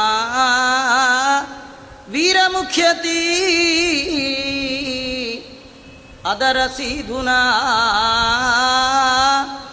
ಆಪ್ಯಾಯಸ್ವನಃ ನೀನು ಒಳಗೆ ಕೂತು ಮಧುರವಾದ ಮಾತನ್ನಾಡು. ಮಧುರವಾದ ಮಾತು ಯಾವ್ದು ಗೊತ್ತಾ? ಅನನ್ಯಾಶ್ಚಿಂತ ಎಂತೋ ಮಾಂ ಯೇ ಜನ ಪರ್ಯುಪಾಸತೆ. ತೇಷಾಂ ನಿತ್ಯಾಭಿಯುಕ್ತಾನಾಂ ಯೋಗಕ್ಷೇಮಂ ವಹಾಮ್ಯಹಂ. ಇವೆಲ್ಲ ಮಧುರವಾದ ಮಾತು. ಭಗವಂತ ಭಗವದ್ಗೀತೆಯಲ್ಲಿ ಆಡಿದ ಒಂದೊಂದು ಮಾತು ಮಧುರವಾದ ಮಾತು. ಅದನ್ನಾಡು ಸ್ವಾಮಿ, ಒಳಗೆ ಕೂತ್ಕೊಂಡು ಒಳ್ಳೆ ಮಾತಾಡು. ನಿನ್ನ ಮಾತು ಕೇಳದೇ ಇರೋರು ಯಾರಿದ್ದಾರೆ ಜಗತ್ತಲ್ಲಿ? ಎಲ್ಲ ದೇವರು ಹೇಳ್ದಾಗ ಕೇಳೋರು. ಕೆಲವರು ಮಾತಾಡುವಾಗ ಅಂತಾರೆ ನೀವೇ ನಮ್ಗೆ ಹೇಳ್ಬೇಕಾದಿಲ್ಲ, ನಮಗೆಲ್ಲ ಗೊತ್ತು ಅಂತಾರೆ. ಹಾಗೆ ಹೇಳಿದವನು ಯಾರು ಗೊತ್ತಾ? ಒಳಗೆ ಕೂತೆ ಒಳಗೆ ಕೂತು ಒಬ್ಬ ಹಾಗೆ ಹೇಳ್ತಾ ಇರ್ತಾ ನಾವು ಹೇಳ್ತಿರ್ತಾರೆ ಆದರೆ ದೇವ್ರ ಮಾತನ್ನು ಕೇಳಲ್ಲ ಅನ್ನೋರಿಲ್ಲ. ಯಾಕೆಂದ್ರೆ ಎಲ್ಲರ ಒಳಗೆ ಕೂತು ಹೇಳಿಬಿಡ್ತಾರೆ. ಅಂಥದ್ದು ನಿನ್ನ ಮಾತು. ಮಧುರಯಾಗಿರ, ಒಲ್ಗುವಕ್ಕೆಯ. ಭಗವಂತನ ಮಾತಿನಲ್ಲಿ ಪ್ರೀತಿ ಇರುತ್ತಂತೆ. ಅದು ಕೇಳದೆ ಇರ್ಲಿಕ್ಕೆ ಸಾಧ್ಯವೇ ಇಲ್ಲ. ಅಂತಹ ಮಾತು ನಿಂತು. ಕೃಷ್ಣ ಪರಮಾತ್ಮ ಭಗವದ್ಗೀತೆ ಎಲ್ಲ ಉಪದೇಶ ಮಾಡಿ ಅರ್ಜುನನಿಗೆ ಏನಂದ ಗೊತ್ತಾ ಕಡೆಗೆ? ಎಲ್ಲ ಹೇಳ್ದ. ಅದರಿಂದ ತಸ್ಮಾತ್ ಯುದ್ಧಸ್ವ ಭಾರತ ತಸ್ಮಾತ್ ಯುದ್ಧಸ್ವ ಭಾರತ, ಇದು ಮಾಡ್ಬೇಕು ಮಾಡ್ಬೇಕು, ಎಲ್ಲ ಹೇಳ್ದ. ಕಡೆಗೆ ಫೈನಲ್ ಆಗಿ ಒಂದು ಮಾತು ಹೇಳಿದಂತೆ ನೋಡಪ್ಪ, ನಾ ಹೇಳೋದೆಲ್ಲ ಹೇಳಿದ್ದೀನಿ ಯಥೇಚ್ಛಸಿ ತಥಾಕುರು ನಿನಗೇನು ಬೇಕೋ ಅದು ಮಾಡು. ನಿನ್ನಿಷ್ಟ ಬಂದಂಗೆ ಮಾಡು ಅಂದ. ಆದರೆ ಅರ್ಜುನ ಏನು ಮಾಡ್ದೆ ಗೊತ್ತಾ? ಅವನಿಚ್ಛೆ ಬಂದಿದ್ದು ಮಾಡಲಿಲ್ಲ. ಅವನಿಚ್ಛೆ ಇದ್ದದ್ದೇನು? ಯುದ್ಧ ಬೇಡ. ಎಲ್ಲೋ ಕಾಡಿಗೆ ಹೋಗಿ ಮತ್ತೆ ಭಿಕ್ಷಾ ಪಾತ್ರೆ ಹಿಡ್ಕೊಳ್ತೀನಿ ಅಂತ. ಹಾಗೆ ಮಾಡಿದ್ನ ಮಾಡಲಿಲ್ಲ. ಅವನೇನು ಮಾಡ್ದ? ದೇವರು ಹೇಳಿದ್ದನ್ನೇ ಮಾಡ ಯಾಕಂದರೆ ಅವನ ಮಾತು ಹಾಗಿರುತ್ತೆ. ಕೇಳದೇ ಇರ್ಲಿಕ್ಕೆ ಸಾಧ್ಯವೇ ಇಲ್ಲ. ಅಂಥ ಮಾತು. ನೀವು ಒಳಗಿದ್ದು ಆಡಿದರೆ ಒಲ್ಗು ವಾಕ್ಯಯ ಬುದ್ಧ ಮನೋಜ್ಞಯ. ನಿಂದು, ನಿನ್ನ ಮಾತುಗಳು ಬುಧರು, ಜ್ಞಾನಿಗಳಿಗೆ ಮನೋಜ್ಞವಾಗಿರುತ್ತೆ. ಅಂಥ ಮಾತು ನಿಂದು. ಅಂಥ ಮಾತನ್ನಾಡು. ಪುಷ್ಕರೇ ಕ್ಷಣ. ಅಂದರೆ ನಿರ್ಮಲವಾದ ಕಣ್ಣಿನಿಂದ ನೋಡುವವ ನೀನು. ಈ ಕ್ಷಣ ಅಂದರೆ ನೋಟ. ಆ ಕಮಲದಂತಹ ನೋಟ. ಕಮಲ ಏನಂದರೆ ನೀರೊಳಗೆ ಇರುತ್ತೆ, ಆದರೆ ಅದು ನೀರನ್ನು ಅಂಟಿಸ್ಕೊಳ್ಳಲ್ಲ. ಭಗವಂತ ನಮ್ಮನ್ನು ನೋಡ್ತಾನೆ. ನೋಡಿದಾಗ ನಮ್ಮ ತಪ್ಪುಗಳನ್ನು ನೆನಪಿಸ್ಕೊಳ್ಳಲ್ಲ ಸ್ಮರಿಸುವರ ಅಪರಾಧಗಳ ತಾ ಸ್ಮರಿಸ ಏನಂದರೆ ಈ ಅಕ್ರೂರ ಕೃಷ್ಣನ್ ಕರ್ಕೊಂಡು ಬರಕ್ಕೆ ಹೋದ. ಕಂಸ ಕಳಿಸ್ದ. ಅಕ್ರೂರಂಗೆ ಡೌಟು ನಾನು ಕರೆದ್ರೆ ಕೃಷ್ಣ ಬರ್ತಾನಾ? ಯಾಕೆ ಅಂದರೆ ನಾನು ಕಂಸನ ಕೆಲಸಗಾರ, ಕಂಸನ್ ಕಡೆಯವನು. ದೇವರು ನನ್ನನ್ನು ಕಂಸನ್ ಕಡೆಯವನು ಅಂತ ಟ್ರೀಟ್ ಮಾಡ್ತಾನೋ ಏನ್ಕೋತೀಯೋ ಈ ವಿಭೀಷಣ ಬಂದಾಗ ಎಲ್ಲ ಕಪಿಗಳು ಬೇಡ ಅಂದರು, ಯಾರೂ ಒಳಗೆ ಸೇರಿಸ್ಲಿಲ್ಲ, ಅಲ್ವಾ? ಹಾಗೆ ಅಕ್ರೂರನಿಗೊಂದು ಅನ್ನಿಸ್ತಂತೆ. ಆಮೇಲೆ ಅಕ್ರೂರ ಅನ್ಕೊಂಡಂತೆ, ನೋಡುವರ ಕಣ್ಣು ಸರಿಗಿದ್ರೆ ನಮ್ಮ ತಪ್ಪೆಲ್ಲ ಅವನಿಗೆ ಗೊತ್ತಾಗತ್ತೆ, ದೇವ್ರಿಗೆ ಗೊತ್ತಿದೆ ರೀ ಅಂತಿರ್ತಾರಲ್ಲ. ಅಕ್ರೂರ ಅನ್ಕೊಂಡಂತೆ, ಈಕ್ಷತ್ಯಮಲೇನ ಚಕ್ಷುಷ. ಭಗವಂತ ನನ್ನನ್ನು ದೋಷರಹಿತವಾದ ನೋಟದಿಂದ ನೋಡ್ತಾನೆ. ನಮ್ಮ ಕಣ್ಣೇನು ಗೊತ್ತಾ? ಬರೀ ದೋಷ. ನಾವು ಏನು ನೋಡಿದ್ರೂ ಗುಣ ಕಾಣಲ್ಲ ನಮಗೆ. ದೋಷವೇ ಕಾಣುತ್ತೆ. ಯಾಕೆಂದರೆ ನಾವು ದೋಷ, ಕಾಣೋದೆಲ್ಲ ದೋಷ. ಈ ಇವಾಗೆಲ್ಲ ಇದೆಯೋ, ಇವಾಗ ಅಷ್ಟು ಗೊತ್ತಾಗಲ್ಲ. ಈ ಮೊದಲೆಲ್ಲ ಈ ಮದುವೆ ಮನೆಗೆ ಹೋದರೆ ಹೊರಗಡೆ ಕನ್ನಡಕ ಮಾರೋರು. ಎರಡು ರೂಪಾಯಿ, ಐದು ರೂಪಾಯಿಗೆ ಕೆಂಪು ಚಿನ್ನಾರಿ, ಹಳದಿ ಚಿನ್ನಾರಿ ಎಲ್ಲ ಹಾಕ್ಕೊಳ್ತಿತ್ತಲ್ಲ ಆ ಥರ ಕನ್ನಡಕ ಹಾಕೊಂಡ್ರೆ ಯಾರು ಯಾವ ಸೀರೆ ಉಟ್ಟಿರಲಿ ಯಾವುದೇ ಪಂಚೆ ಹಾಕಿರಲಿ. ಕೆಂಪದೇ ಕಾಣ್ತಿತ್ತು. ಕನ್ನಡಕ ಕೆಂಪಾದರೆ ಎಲ್ಲ ಕೆಂಪು. ನಮ್ಮದು ದೋಷಯುಕ್ತವಾದ ಕಣ್ಣು. ಆದ್ದರಿಂದ ನಮ್ಗೆ ಯಾರಲ್ಲಿ ಏನು ನೋಡಿದ್ರು ಅದು ಬೇಕಾದ ಗುಣ ಇದ್ರೂ ಗುಣ ಕಾಣಲ್ಲ, ಬರೀ ದೋಷ. ಭಗವಂತ ಗುಣಪೂರ್ಣನಾದ ಕಾರಣ ಅವನಿಗೆ ದೋಷ ಕಾಣಲ್ಲ. ಕಂಡ್ರು ಅದನ್ನು ಸ್ಮರಣೆಗೆ ತರಲ್ಲ. ಗುಣವನ್ನೇ ನೋಡ್ತಾ ಅಂಥದ್ದು ಒಂದು ಒಂದು. ಇವರು ಯಾಕೆ ಹೆಣ್ಮಕ್ಳು ಹೀಗೆ ಹೇಳ್ತಾ ಇದ್ದಾರೆ ಅಂದರೆ ನಾವು ಅಹಂಕಾರ ಮಾಡಿದ್ದೀವಿ ಅಂತ ನಮ್ಮನ್ನು ಬಿಟ್ಟೋಗಿದೆಯಾ ಸ್ವಾಮಿ? ನಾವು ಮಾಡದೆ ಇನ್ಯಾರು ಮಾಡಬೇಕು? ನೀ ಮಾಡೋಕ್ಕಾಗತ್ತಾ? ನಾವೇ ಮಾಡೋರು. ದಯಮಾಡಿ ನಮ್ಮನ್ನು ಉದ್ಧಾರ ಮಾಡು ಅಂತ ಹೀಗೆಲ್ಲ ಕೇಳ್ತಾರೆ. ಆ, ಕೇಳಿ, ಮತ್ತಂತಾರೆ ವಿಧಿ ಕರೀರಿಮಾ ವೀರಮುಖ್ಯತಿ ಅದರ ಸೀದುನಾ ಆಪ್ಯಾಯಸ್ವನಃ ನಿನ್ನ ತುಟಿಯಲ್ಲಿ ಜಿನುಗುವ ಮಧುರವಾದ ಅಮೃತ ಸದೃಶವಾದ ಏನು ಒಂದು ಆನಂದ ಇದೆ, ಅದನ್ನು ಅಪ್ಯಾಯಸ್ವನಃ ನನಗೆ ಕೊಡು ಅಂತ ಕೇಳ್ಕೊಳ್ತಾ ಇದ್ದಾರೆ. ತವ ಕಥಾಮೃತಂ ತಪ್ತ ಜೀವನಂ ಕವಿ ಬಿರೀಡಿತಂ ಕಲ್ಮಚಾಪಹಂ ಶ್ರವಣ ಮಂಗಲಂ ಶ್ರೀಮದಾತತಂ ಭುವಿ ಗೃಣಂತಿ ತೇ ಭೂರಿದಾ ಜನ. ತವ ಕಥಾಮೃತಂ. ನಿನ್ನ ಕಥಾಮೃತ ಎಂಥದ್ದು ತಪ್ತ ಜೀವನಂ. ಸುಟ್ಟ ಬೆಂದು ಬರುಡಾದ ಬಾಳನ್ನ ಹಸನ ಮಾಡುವಂಥದ್ದು. ದಿನಾಗಲೂ ಏನೋ ಕಿರಿಕಿರಿ ಇದ್ದೇ ಇರುತ್ತೆ ರೀ ಮನಸ್ಸಿಗೆ. ಯಾವಾಗಲೂ ಚಿಂತೆ. ಆದರೆ ಯಾರ ಮನಸ್ಸು ದೇವರ ಕಡೆ ಆಲೋಚನೆಗೆ ಹೋಗುತ್ತೆ? ಸ್ವಲ್ಪ ಕೂಲ್ ಆಗುತ್ತೆ ಮನಸ್ಸು. ನೆಮ್ಮದಿ ಬರೋದು ಯಾವಾಗ ಅಂದರೆ ದೇವರ ಕಥೆ ಕೇಳಿದಾಗ. ನೀವು ಲೋಕದ ಕಥೆ ಕೇಳಿದ್ರೆ ನೆಮ್ಮದಿ ಬರಲ್ಲ. ಲೋಕದ ಕಥೆ ಅಂದರೆ ನ್ಯೂಸ್ ಚಾನಲ್ ನ್ಯೂಸ್ ಪೇಪರ್ ನೀವು ಯಾವತ್ತೇ ನ್ಯೂಸ್ ಪೇಪರ್ ತಗೊಳ್ಳಿ, ನೆಮ್ಮದಿ ಸುದ್ದಿ ಇರೋದೇ ಇಲ್ಲ. ಏನೋ ಟೆನ್ಷನ್ ಅಲ್ಲಾರೋ ಮರ್ಡರ್ ಮಾಡಿದ್ರು, ಇಲ್ಲೇನೋ ಸಿಮೆಂಟ್ನಾಗ ಜಾಸ್ತಿ ಆಯಿತು, ಇನ್ನೆಲ್ಲೋ ರೈಡ್ ಆಯಿತು, ಏನೋ ಇದೆ ಗೋಳೆ. ಇನ್ನು ನೆಮ್ಮದಿ ಸುದ್ದಿ ಪೇಪರಲ್ಲಿ ಬರಲ್ಲ. ನೆಮ್ಮದಿ ಸುದ್ದಿ ಎಲ್ಲಿದೆ? ಭಾಗವತದಲ್ಲಿದೆ. ನಿನ್ನ ಕಥೆ ಬರುಡಾದ ಬಳು, ಬದುಕನ್ನು, ಸುಟ್ಟ ಬಾಳನ್ನು ಹಸನ ಮಾಡುವಂಥದ್ದು. ಒಂದು ಹಕ್ಕಿ ರೆಕ್ಕೆ ಕಳ್ಕೊಂಡು ಬಿಟ್ಟಿತ್ತು ರಾಮ ರಾಮ ಅಂತ ಹನುಮಂತನ ಕಡೆಯವರು ಹೇಳಿದಾಗ ಆ ಹಕ್ಕಿ ತನ್ನ ರೆಕ್ಕೆಯನ್ನು ಬೆಳೆಸ್ಕೊಳ್ತಂದು ನಾವು ಎರಡು ರೆಕ್ಕೆ ಬೆಳೆಸ್ಕೊಳ್ಬೇಕಾಗಿದೆ. ನಮಗೂ ರೆಕ್ಕೆ ಇರೋರು ನಾವೆಲ್ಲ. ದ್ವಿಜ ಅಂತ ಎರಡು ಬಾರಿ ಹುಟ್ಟುವವರು. ದ್ವಿಜ ಅಂದರೆ ಹಕ್ಕಿ. ಹಕ್ಕಿ ನಾವು ಬ್ರಾಹ್ಮಣರು ನಮಗೆ ಎರಡು ರೆಕ್ಕೆ ಬೇಕು. ಅದು ಸರ್ವೋತ್ತಮ, ವಾಯು ಜೀವೋತ್ತಮ ಅನ್ನುವ ತತ್ವಜ್ಞಾನದ ರೆಕ್ಕೆ. ಅದು ಭಗವಂತನ ಕಥೆ ಕೇಳಿದಾಗ, ನೀನು ಈಶಾ, ನಾನು ದಾಸ ಅನ್ನುವ ತತ್ವಜ್ಞಾನದ ರೆಕ್ಕೆ ಬಂದರೆ ನಾವು ಕೂಡ ಹರ್ಲಿಕ್ಕೆ ಬರುತ್ತೆ. ಅಂಥದ್ದು ನಿನ್ನ ಕಥೆ. ಕವಿ ಹಿಡಿತಮ್ ದೇವರ ಕಥೆ. ಎಲ್ಲರಿಗೂ ಹೇಳುವ, ಕೇಳುವ ಮನಸ್ಸಾಗಲ್ಲಂತೆ. ಅದು ಜ್ಞಾನಿಗಳಿಗೆ ಮಾತ್ರ ಆಗುತ್ತಂತೆ ದೊಡ್ಡವರಿಗೆ, ಪಾಪ ಹೋದವರಿಗೆ ಮಾತ್ರ. ಅದರೊಳು ದೊಡ್ಡವರಿಗೆಲ್ಲ ದೊಡ್ಡವರು ಯಾರಂದ್ರೆ ಕವಿ ಬಿಹಿ, ಕವಿಗಳು ಅಂದರೆ ವಾಯುದೇವರು. ಸೋಗ್ರ ಭಗ್ವೆ ಭಜಂತೆ ಟನ್ನಾರ ಮದರ ಕವಿ ಕವಿ ಅಂದರೆ ವಾಯುದೇವರು, ಅವರು ಅಂಥವರು. ಅವರು ಸ್ತೋತ್ರ ಮಾಡ್ತಾರೆ. ಕಲ್ಮಶಾಪಹಂ ಎಲ್ಲ ಪಾಪವನ್ನು ಪರಿಹಾರ ಮಾಡುವಂಥದ್ದು. ಶ್ರವಣ ಮನಕಾನಂದ ವೀವುದು ಭವಜನಿತ ದುಃಖಗಳ ಕಳೆಯುವುದು ಅಂತ ಹೇಳ್ತಾ ಇದ್ದಾರೆ. ಚಲಸಿ ಯದ್ವ್ರಜ ಚಾರಯನ್ ಪಶೂನ್ ನಳಿನ ಸುಂದರಂ ನಾಥ ತೇ ಪದಂ. ಶಿಲತೃಣಂಕುರೈ ಸೀದತಿ ತಿನಃ ಕಲಿಲತಾಂ ಮನಃ ಕಾಂತಗಚ್ಚಸಿ ಹೇ ರಮಣ ಕೃಷ್ಣ, ನೀನು ವೃಂದಾವನದಲ್ಲಿ ಬೆಳಗಾತ ಎದ್ದು ಸ್ನಾನ ಮಾಡಿ, ನಿಮ್ಮಮ್ಮ ಅಲಂಕಾರ ಮಾಡಿ, ಕೈಗೊಂದು ಬಿದಿರು ಕೊಳಲು ಕೊಟ್ಟು, ನಿನ್ನನ್ನು ಕಳಿಸುವಾಗ ನೀ ಹಸುಗಳನ್ನೆಲ್ಲ ಮೇಯಿಸ್ಕೊಂಡು ಹೊರಡ್ತೀಯ? ಹೊರಡುವಾಗ ನಮ್ಮ ಮನಸ್ಸು ನಿನ್ನ ಹಿಂದೆ ಹೊರಟು ಬಿಡುತ್ತೆ. ಯಾಕಂದರೆ ನಿನ್ನ ಆ ಸುಂದರವಾದ ಕಾಲು, ಪಾದ, ಎಂಥದ್ದು? ಶೃಂಗಾರ ಪಾದ ನಖ ತುಂಗಾಗ್ರ ಭಿನ್ನ ಕನಕಂಗಂಡ ಪಾತಿ ತಟಿನೀ ತುಂಗಾತಿ ಮಂಗಲ ತರಂಗಾ ವಿಭೂತ ಭಜ. ಕಾಂಗಾಘ ವಾಮನ ನಮ. ಶೃಂಗಾರ ಪಾದ. ಅದ್ಭುತವಾದ ಪಾದ. ಅದನ್ನು ನೋಡಿದ್ರು ಅವರು ಏನಂದ್ರೆ ಕೃಷ್ಣ ಮನೆಯಿಂದ ಬರುವಾಗ ಸೌಂಡ್ ಮಾಡ್ಕೊಂಡು ಬರ್ತಿದ್ದ. ಅವ್ನು ಕೊಳಲು ಊದ್ಕೊಂಡೇ ಬರೋನು. ಆ ಕೊಳಲು ಶಬ್ದ ಕೇಳಿಸ್ತು ಅಂದರೆ ಆ ಹೆಣ್ಮಕ್ಳು ಬೋರ್ಡ್ ಬರೋ ನೋಡಬೇಕು ಅಂದರೆ ಬೆಳಗ್ಗೆ ದರ್ಶನ. ಇನ್ನು ಬರೋದೇ ಒಂದು ಸಾಯಂಕಾಲ. ಇವರೆಲ್ಲ ಕೆಲಸಕ್ಕೆ ಮತ್ತೆ ಹೋಗಕ್ಕೆ ಆಗ್ತಿರ್ಲಿಲ್ಲ ಒಂದು ಸತಿ ಬೆಳಗ್ಗೆ ಒಂದು ಸತಿ ಸಾಯಂಕಾಲ. ಯಾಕೆಂದ್ರೆ ಮೇಯ್ನ್ ರೋಡಲ್ಲಿ ಕೃಷ್ಣ ಹೋಗ್ತಿದ್ದ. ಇವರೆಲ್ಲ ಒಳಗಿನ ಬರಬೇಕಲ್ಲ, ಅವನ ಮನೆಯಿಂದ ಬರುವಾಗಲೇ ಬರೋ ಬರೋನಂತ ಆದರೆ ಒಂದು ಪ್ರಾಬ್ಲಮ್ ಏನಾಗೋದು ಅಂದರೆ, ಅವ್ರ ಅಡುಗೆ ಮನೆಯಿಂದ ಬೀದಿ ಬಾಗಿಲು ಬರೋಟದಿಗೆ ಕೃಷ್ಣ ಪಾಸ್ ಆಗಿಬಿಡ್ತಿದ್ದ. ಯಾಕಂದರೆ ಅವ್ರದ್ದು ತರ್ಟಿ ಪಾರ್ಟಿ ಸೈಟ್ ಅಲ್ಲ. ಅವ್ರದ್ದೆಲ್ಲ ಹಂಡ್ರೆಡ್ ಬೈ ಟೂ ಹಂಡ್ರೆಡ್ ಏನು ನೂರು ನೂರು ಇನ್ನೂರು ಹಸುಗಳು ಇರಬೇಕಂದ್ರೆ ಆ ಮನೆ ಇನ್ನೇ ಆಗಿರಬೇಡ. ಅವ್ರ ಅಡುಗೆ ಮನೆಯಿಂದ ಬರ್ಬೇಕಾದ್ರೆ ನಮ್ಮ ಕಾಲದಲ್ಲಿ ಆದರೆ ಸ್ಕೂಟ್ರೇ ಬೇಕಿತ್ತು. ಅಡುಗೆ ಮನೆಯಿಂದ ಹೊರಗೆ ಬರೋಕೆ ಒಂದು ಹತ್ತು ನಿಮಿಷ ಸ್ಕೂಟ್ರಲ್ಲಿ ಇನ್ನು ಅವ್ರು ನಡ್ಕೊಂಡು ಬರ್ಬೇಕಂದ್ರೆ ಹೆಣ್ಮಕ್ಳು ಏನು ಕೆಲಸ ಇರುತ್ತೆ ಬಿಟ್ಟು ಅದಕ್ಕೆ ಬರೋಟ ಹೊರಟೋಗಿರ್ತಿದ್ದ. ಹೊರಟೋಗಿದ್ದಾನೆ ಅಂತ ಬೇಜಾರು ಮಾಡ್ಕೊಳ್ತಿರ್ಲಿಲ್ವಂತೆ, ಅಲ್ಲೇ ನಿಂತಿರ್ತಿದ್ರಂತೆ. ಯಾಕೆಂದ್ರೆ ಕೃಷ್ಣನ ಬೆನ್ ಕಾಣೋದು, ಅವ್ರು ಬೆನ್ ನೋಡ್ಲಿಕ್ಕೆ ಇರ್ತಿರ್ಲಿಲ್ಲ. ಈ ಕೃಷ್ಣ ಕಾಲು ಎತ್ತಿ ಎತ್ತಿ ಇಡಬೇಕಲ್ಲ ಒಂದು ಹೆಜ್ಜೆ ಇಡಬೇಕಲ್ಲ, ಒಂದು ಹೆಜ್ಜೆ ಎತ್ತಿದಾಗ ಹೆಜ್ಜೆ ಕಾಣೋದು. ಇದು ನೋಡ್ಲಿಕ್ಕೆ ಸಾಧ್ಯ ಇಲ್ಲ. ದೇವರು ನಿಮ್ಮ ಮುಂದೆ ಇದ್ರೆ ಅಂಗಾಲ ಎಲ್ಲಿ ಕಾಣುತ್ತೆ ನಿಮಗೆ? ದೇವರು ಮುಂದೆ ಹೋಗ್ಬಿಟ್ರೆ ಅವ್ನ ಕಾಲು ಎತ್ತದಾಗ ಅಂಗಾಲ್ ಕಾಣುತ್ತಲ್ಲ, ಈ ಅಂಗಾಲ್ ನೋಡ್ಲಿಕ್ಕೆ ಕಾಣ್ತಿದ್ರು. ಅವನ ಥರ ಕಾಲು ಯಾರಿಗಿಲ್ಲ. ಬ್ರಹ್ಮಾದಿ ದೇವತೆಗಳಿಗೆ ಲಕ್ಷ್ಮಿಗೂ ಇಲ್ಲ. ಯಾಕೆ? ಧ್ವಜ ವಜ್ರಾಂಕುಶ ರೇಖಾಂಕಿತವಾದ ಅಜಪವಾದಿಗಳು ಪೂಜೆ ಮಾಡುವ ಪಾದ ಅದು. ಸಂಚಿಂತ ಚರಣಾರವಿಂದಂ ಕಪಿಲ ನಾಮಕ ಪರಮಾತ್ಮ ತನ್ನ ತಾಯಿಗೆ ಉಪದೇಶ ಮಾಡುವಾಗ ಪಾದ ಚಿಂತನೆ ಅಂದರೆ ಪಾದದ ಅಡಿ ಹೇಳ್ತಾನೆ, ಮೇಲಲ್ಲ. ನೀವು ಯಾವ ದೇವರನ್ನಾರು ನೋಡಿ ಇಲ್ಲಿ ನಿಮಗೆ ಅಡಿ ಕಾಣಲ್ಲ. ಇದು ಮೇಲ್ ಮಾತ್ರ ಕಾಣುತ್ತೆ. ಈಗ ಶ್ರೀನಿವಾಸ ದೇವ್ರದ್ದು ಮೇಲ್ ಕಾಣುತ್ತೆ ಕೆಳ ಕಾಣುತ್ತೆ. ಮೇಲ್ ಮಾತ್ರ.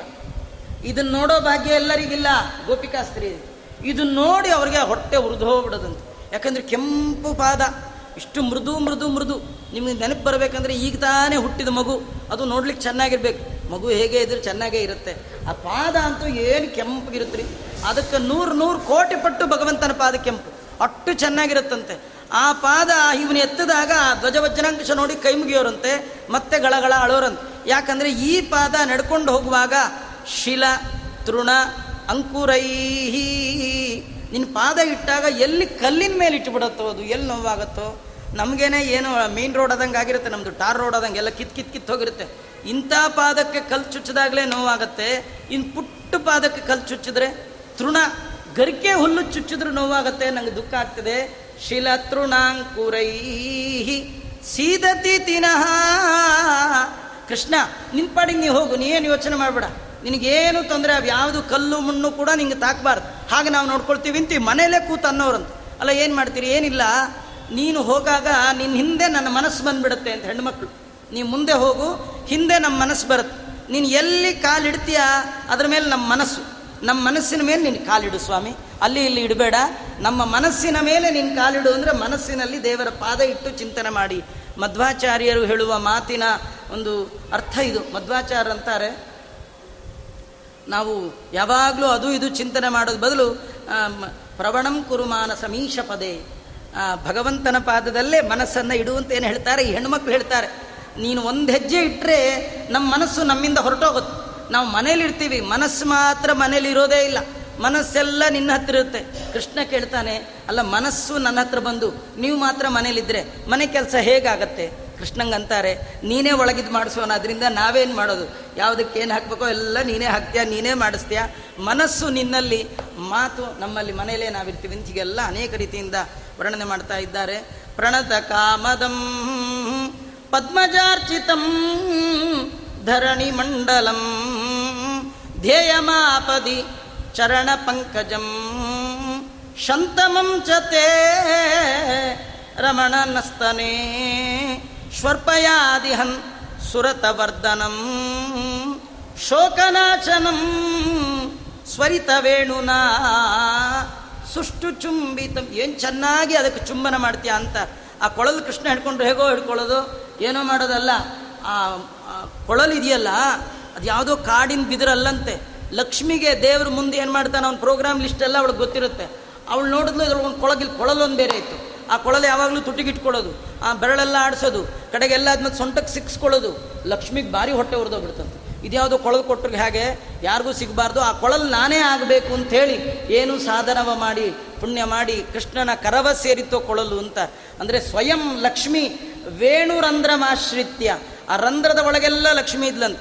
ದೇವ್ರಿಂಗ್ ತುಟಿ ಇಟ್ಟರೆ ಲಕ್ಷ್ಮಿ ತನ್ನ ತುಟಿ ಅಲ್ಲಿ ಇಟ್ಬಿಡೋಳಂತ ಇನ್ಯಾರಿಗೂ ಅಲ್ಲಿ ನೋ ಎಂಟ್ರಿ ಇನ್ನೋಳು ಕೆಲವು ಬೋರ್ಡ್ ಹಾಕೊಂಡಿರ್ತಾರೆ ನೋ ಎಂಟ್ರಿ. ಯಾರು ಬರೋಂಗಿಲ್ಲ. ಅಪ್ಪಣ ಇಲ್ಲದೆ ಪ್ರವೇಶವಿಲ್ಲ. ಹಾಕಿರ್ತಾರಲ್ಲ, ಅಡುಗೆ ಮನೆಗಲ್ಲ. ದೇವ್ರ ಬಾಯ ದೊಡ್ಡ ಅಡುಗೆ ಮನೆ. ಅಲ್ಲಿ ಯಾರಿಗೂ ಪ್ರವೇಶ ಇಲ್ಲ. ಲಕ್ಷ್ಮಿ ತನ್ನ ತುಟಿ ಇಟ್ಬಿಟ್ಟಿದ್ದಾಳೆ.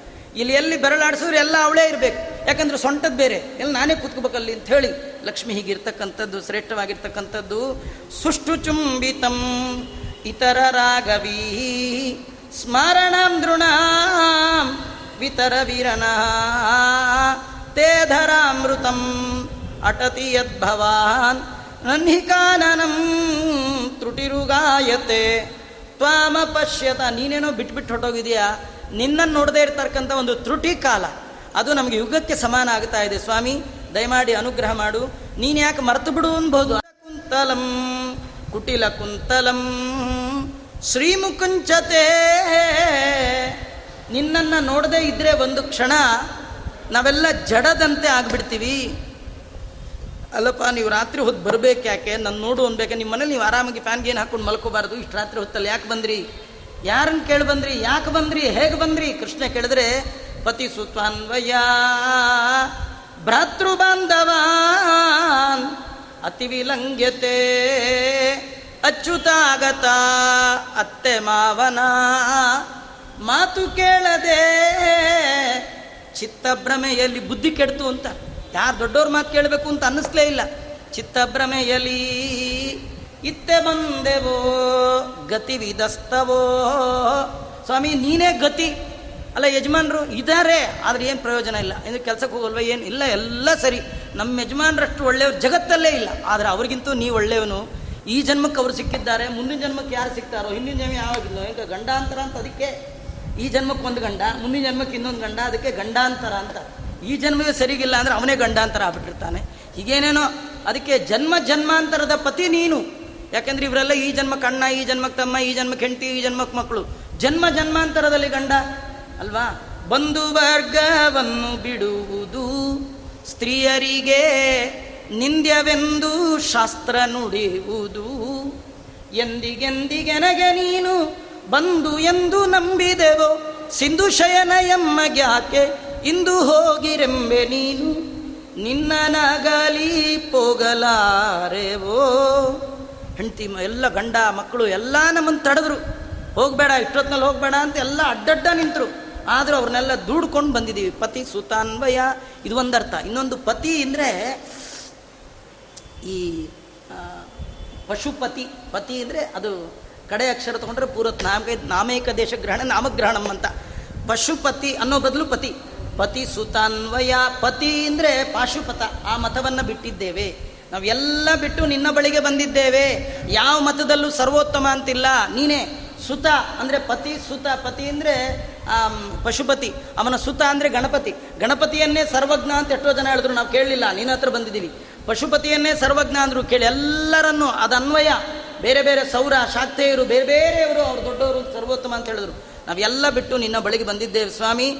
ದಯಮಾಡಿ ನಮ್ಮನ್ನು ಗತಿವಿದಸ್ತವೋ ಕಿತವಯೋಷಿತ ಕಸ್ಯ ಚೆನ್ನಿಶಿ ಕೃಷ್ಣ ಅವನ್ನೆಲ್ಲ ಹೇಳ್ದ, ನೀವು ಬಂದಿದ್ದು ಸರಿ. ನಿಮ್ಗೆ ಅನುಗ್ರಹ ಮಾಡ್ತೀನಿ, ಸರಿ. ಆದರೆ ನನಗೆ ಕೆಟ್ಟ ಹೆಸರು.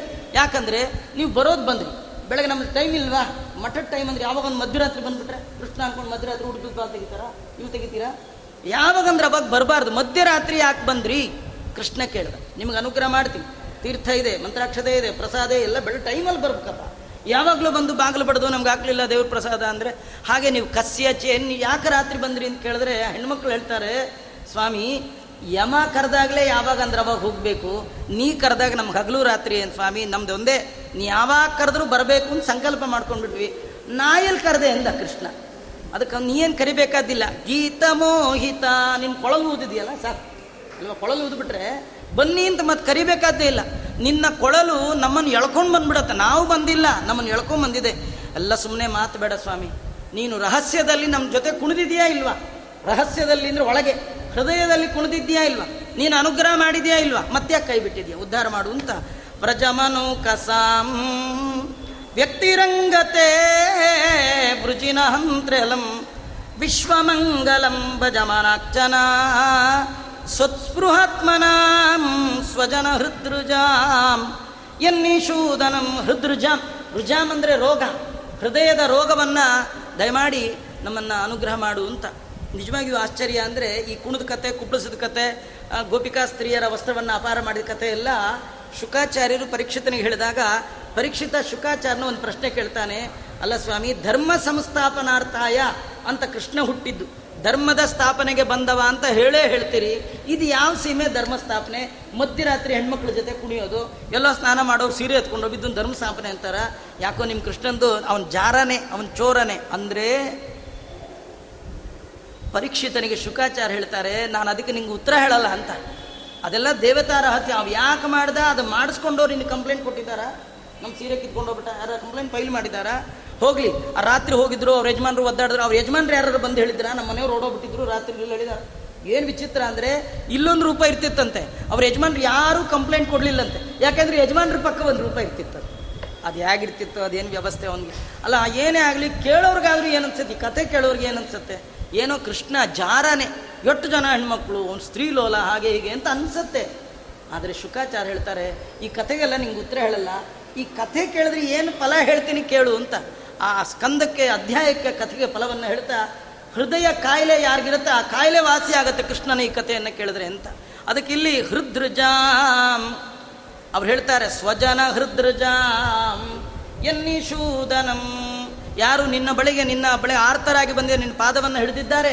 ಅವರ ಹೃದಯಕ್ಕೆ ಸಂಬಂಧಪಟ್ಟ ಕಾಯಿಲೆ. ಹೃದಯದ ರೋಗ, ಹೃದಯದಲ್ಲಿ ಒಂದು ರೋಗ ಯಾವುದಿದೆ ಅಂದರೆ ಈ ಸಂಸಾರದ ಹುಟ್ಟು, ಅಭಿಮಾನ, ನಾನು, ನಂದು ಅನ್ನೋ ರೋಗ ಇದೆ.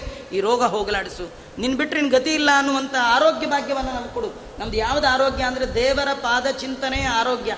ದೇವರನ್ನು ಬಿಟ್ಟು ಉಳಿದರ ಚಿಂತನೆ ಅಲ್ಲ ಅದು, ಚಿಂತೆ. ಇನ್ನೊಂದರದ್ದು ಮಾಡಿದ್ರೆ ಚಿಂತೆ. ದೇವರ ಪಾದ ಮಾಡಿದ್ರೆ ಚಿಂತನೆ. ಅಂಥದ್ದನ್ನು ಕೊಡು ಅಂತ ಅನೇಕ ರೀತಿಯಿಂದ ಕೇಳ್ತಾ. ಇತಿ ಗೋಪ್ಯ ಶ್ರೀ ಶುಕೋವಾಚ, ಇತಿ ಗೋಪ್ಯ ಪ್ರಗಾಯಂತ್ಯ. ಪ್ರಲಪಂತ್ಯಶ್ಚ ಚಿತ್ರದ ರುರುದು ಸುಸ್ವರನ್ ರಾಜನ್. ಕೃಷ್ಣ ದರ್ಶನ ಲಾಲಸಾ. ತಾಸಾಮಾವಿರಭೂಶೌರಿ ಸ್ಮಯಮಾನ ಮುಖಾಂಬುಜ. ಪೀತಾಂಬರಧರ ಸ್ರಗ್ವಿ ಸಾಕ್ಷಾನ್ ಮನ್ಮತ ಮನ್ಮತಃ ಇತಿ ಗೋಪ್ಯ ಈ ಹದಿನೆಂಟು ಶ್ಲೋಕ.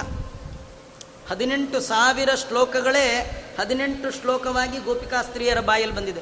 ಹದಿನೆಂಟು ಶ್ಲೋಕಗಳಿಂದ ಗೋಪ್ಯ ರುರುದು ಗಟ್ಟಿಯಾಗಿ ಹತ್ರ ನಾವೆಲ್ಲ ಪಾರಾಯಣ ಅಂದ್ರೆ ಏನೋ ಮೆತ್ತಗೆ ಮಾಡ್ಕೊಳ್ಳಿ ಒಳಗೆ ಮಾಡಿ ಯಾರಿಗೂ ಕೇಳಿಸ್ಬಾರ್ದು ಗಟ್ಟಿಯಾಗಿ ಅದಕ್ಕೆ ನೋಡಿ ಮೈಕ್ ಹಾಕೊಂಡು ರೋಡ್ ರೋಡ್ ಕೇಳೋಂಗೆ ಐದು ಗಂಟೆಗೆ ಒಂದ್ಸತಿ, ನಾಲ್ಕೂವರೆಗೆ ಒಂದ್ಸತಿ ಕೂಗ್ಕೋತಾರೆ ಅದು ಅವ್ರು ಹೇಳಿದ್ದಲ್ಲ, ನಮ್ಮಲ್ಲಿ ಮೊದಲಿದ್ದದ್ದು. ಜೋರಾಗಿ ಕೂಗ್ಬೇಕು.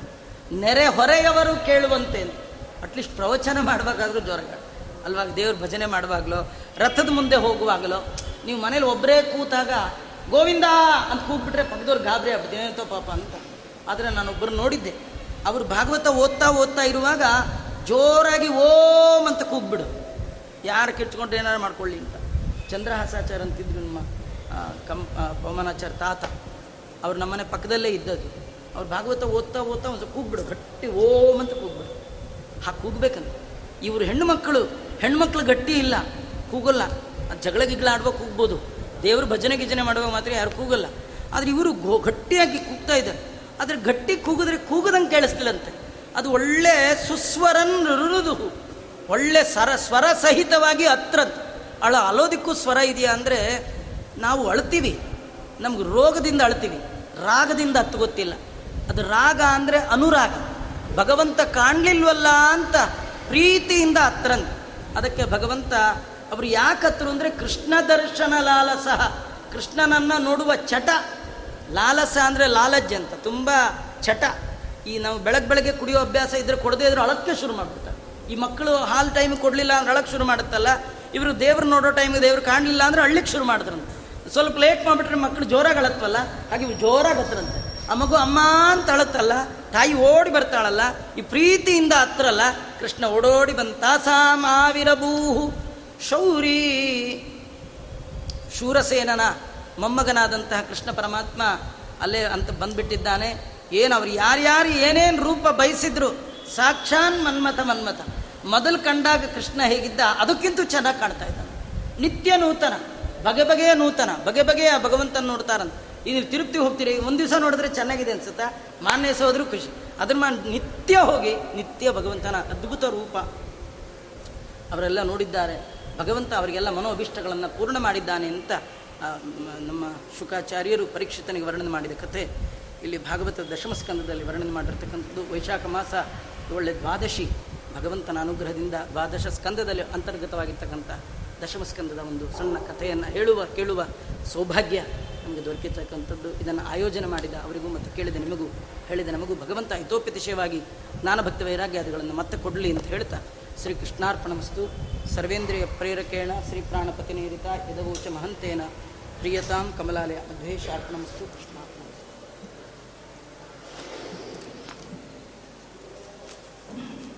Father,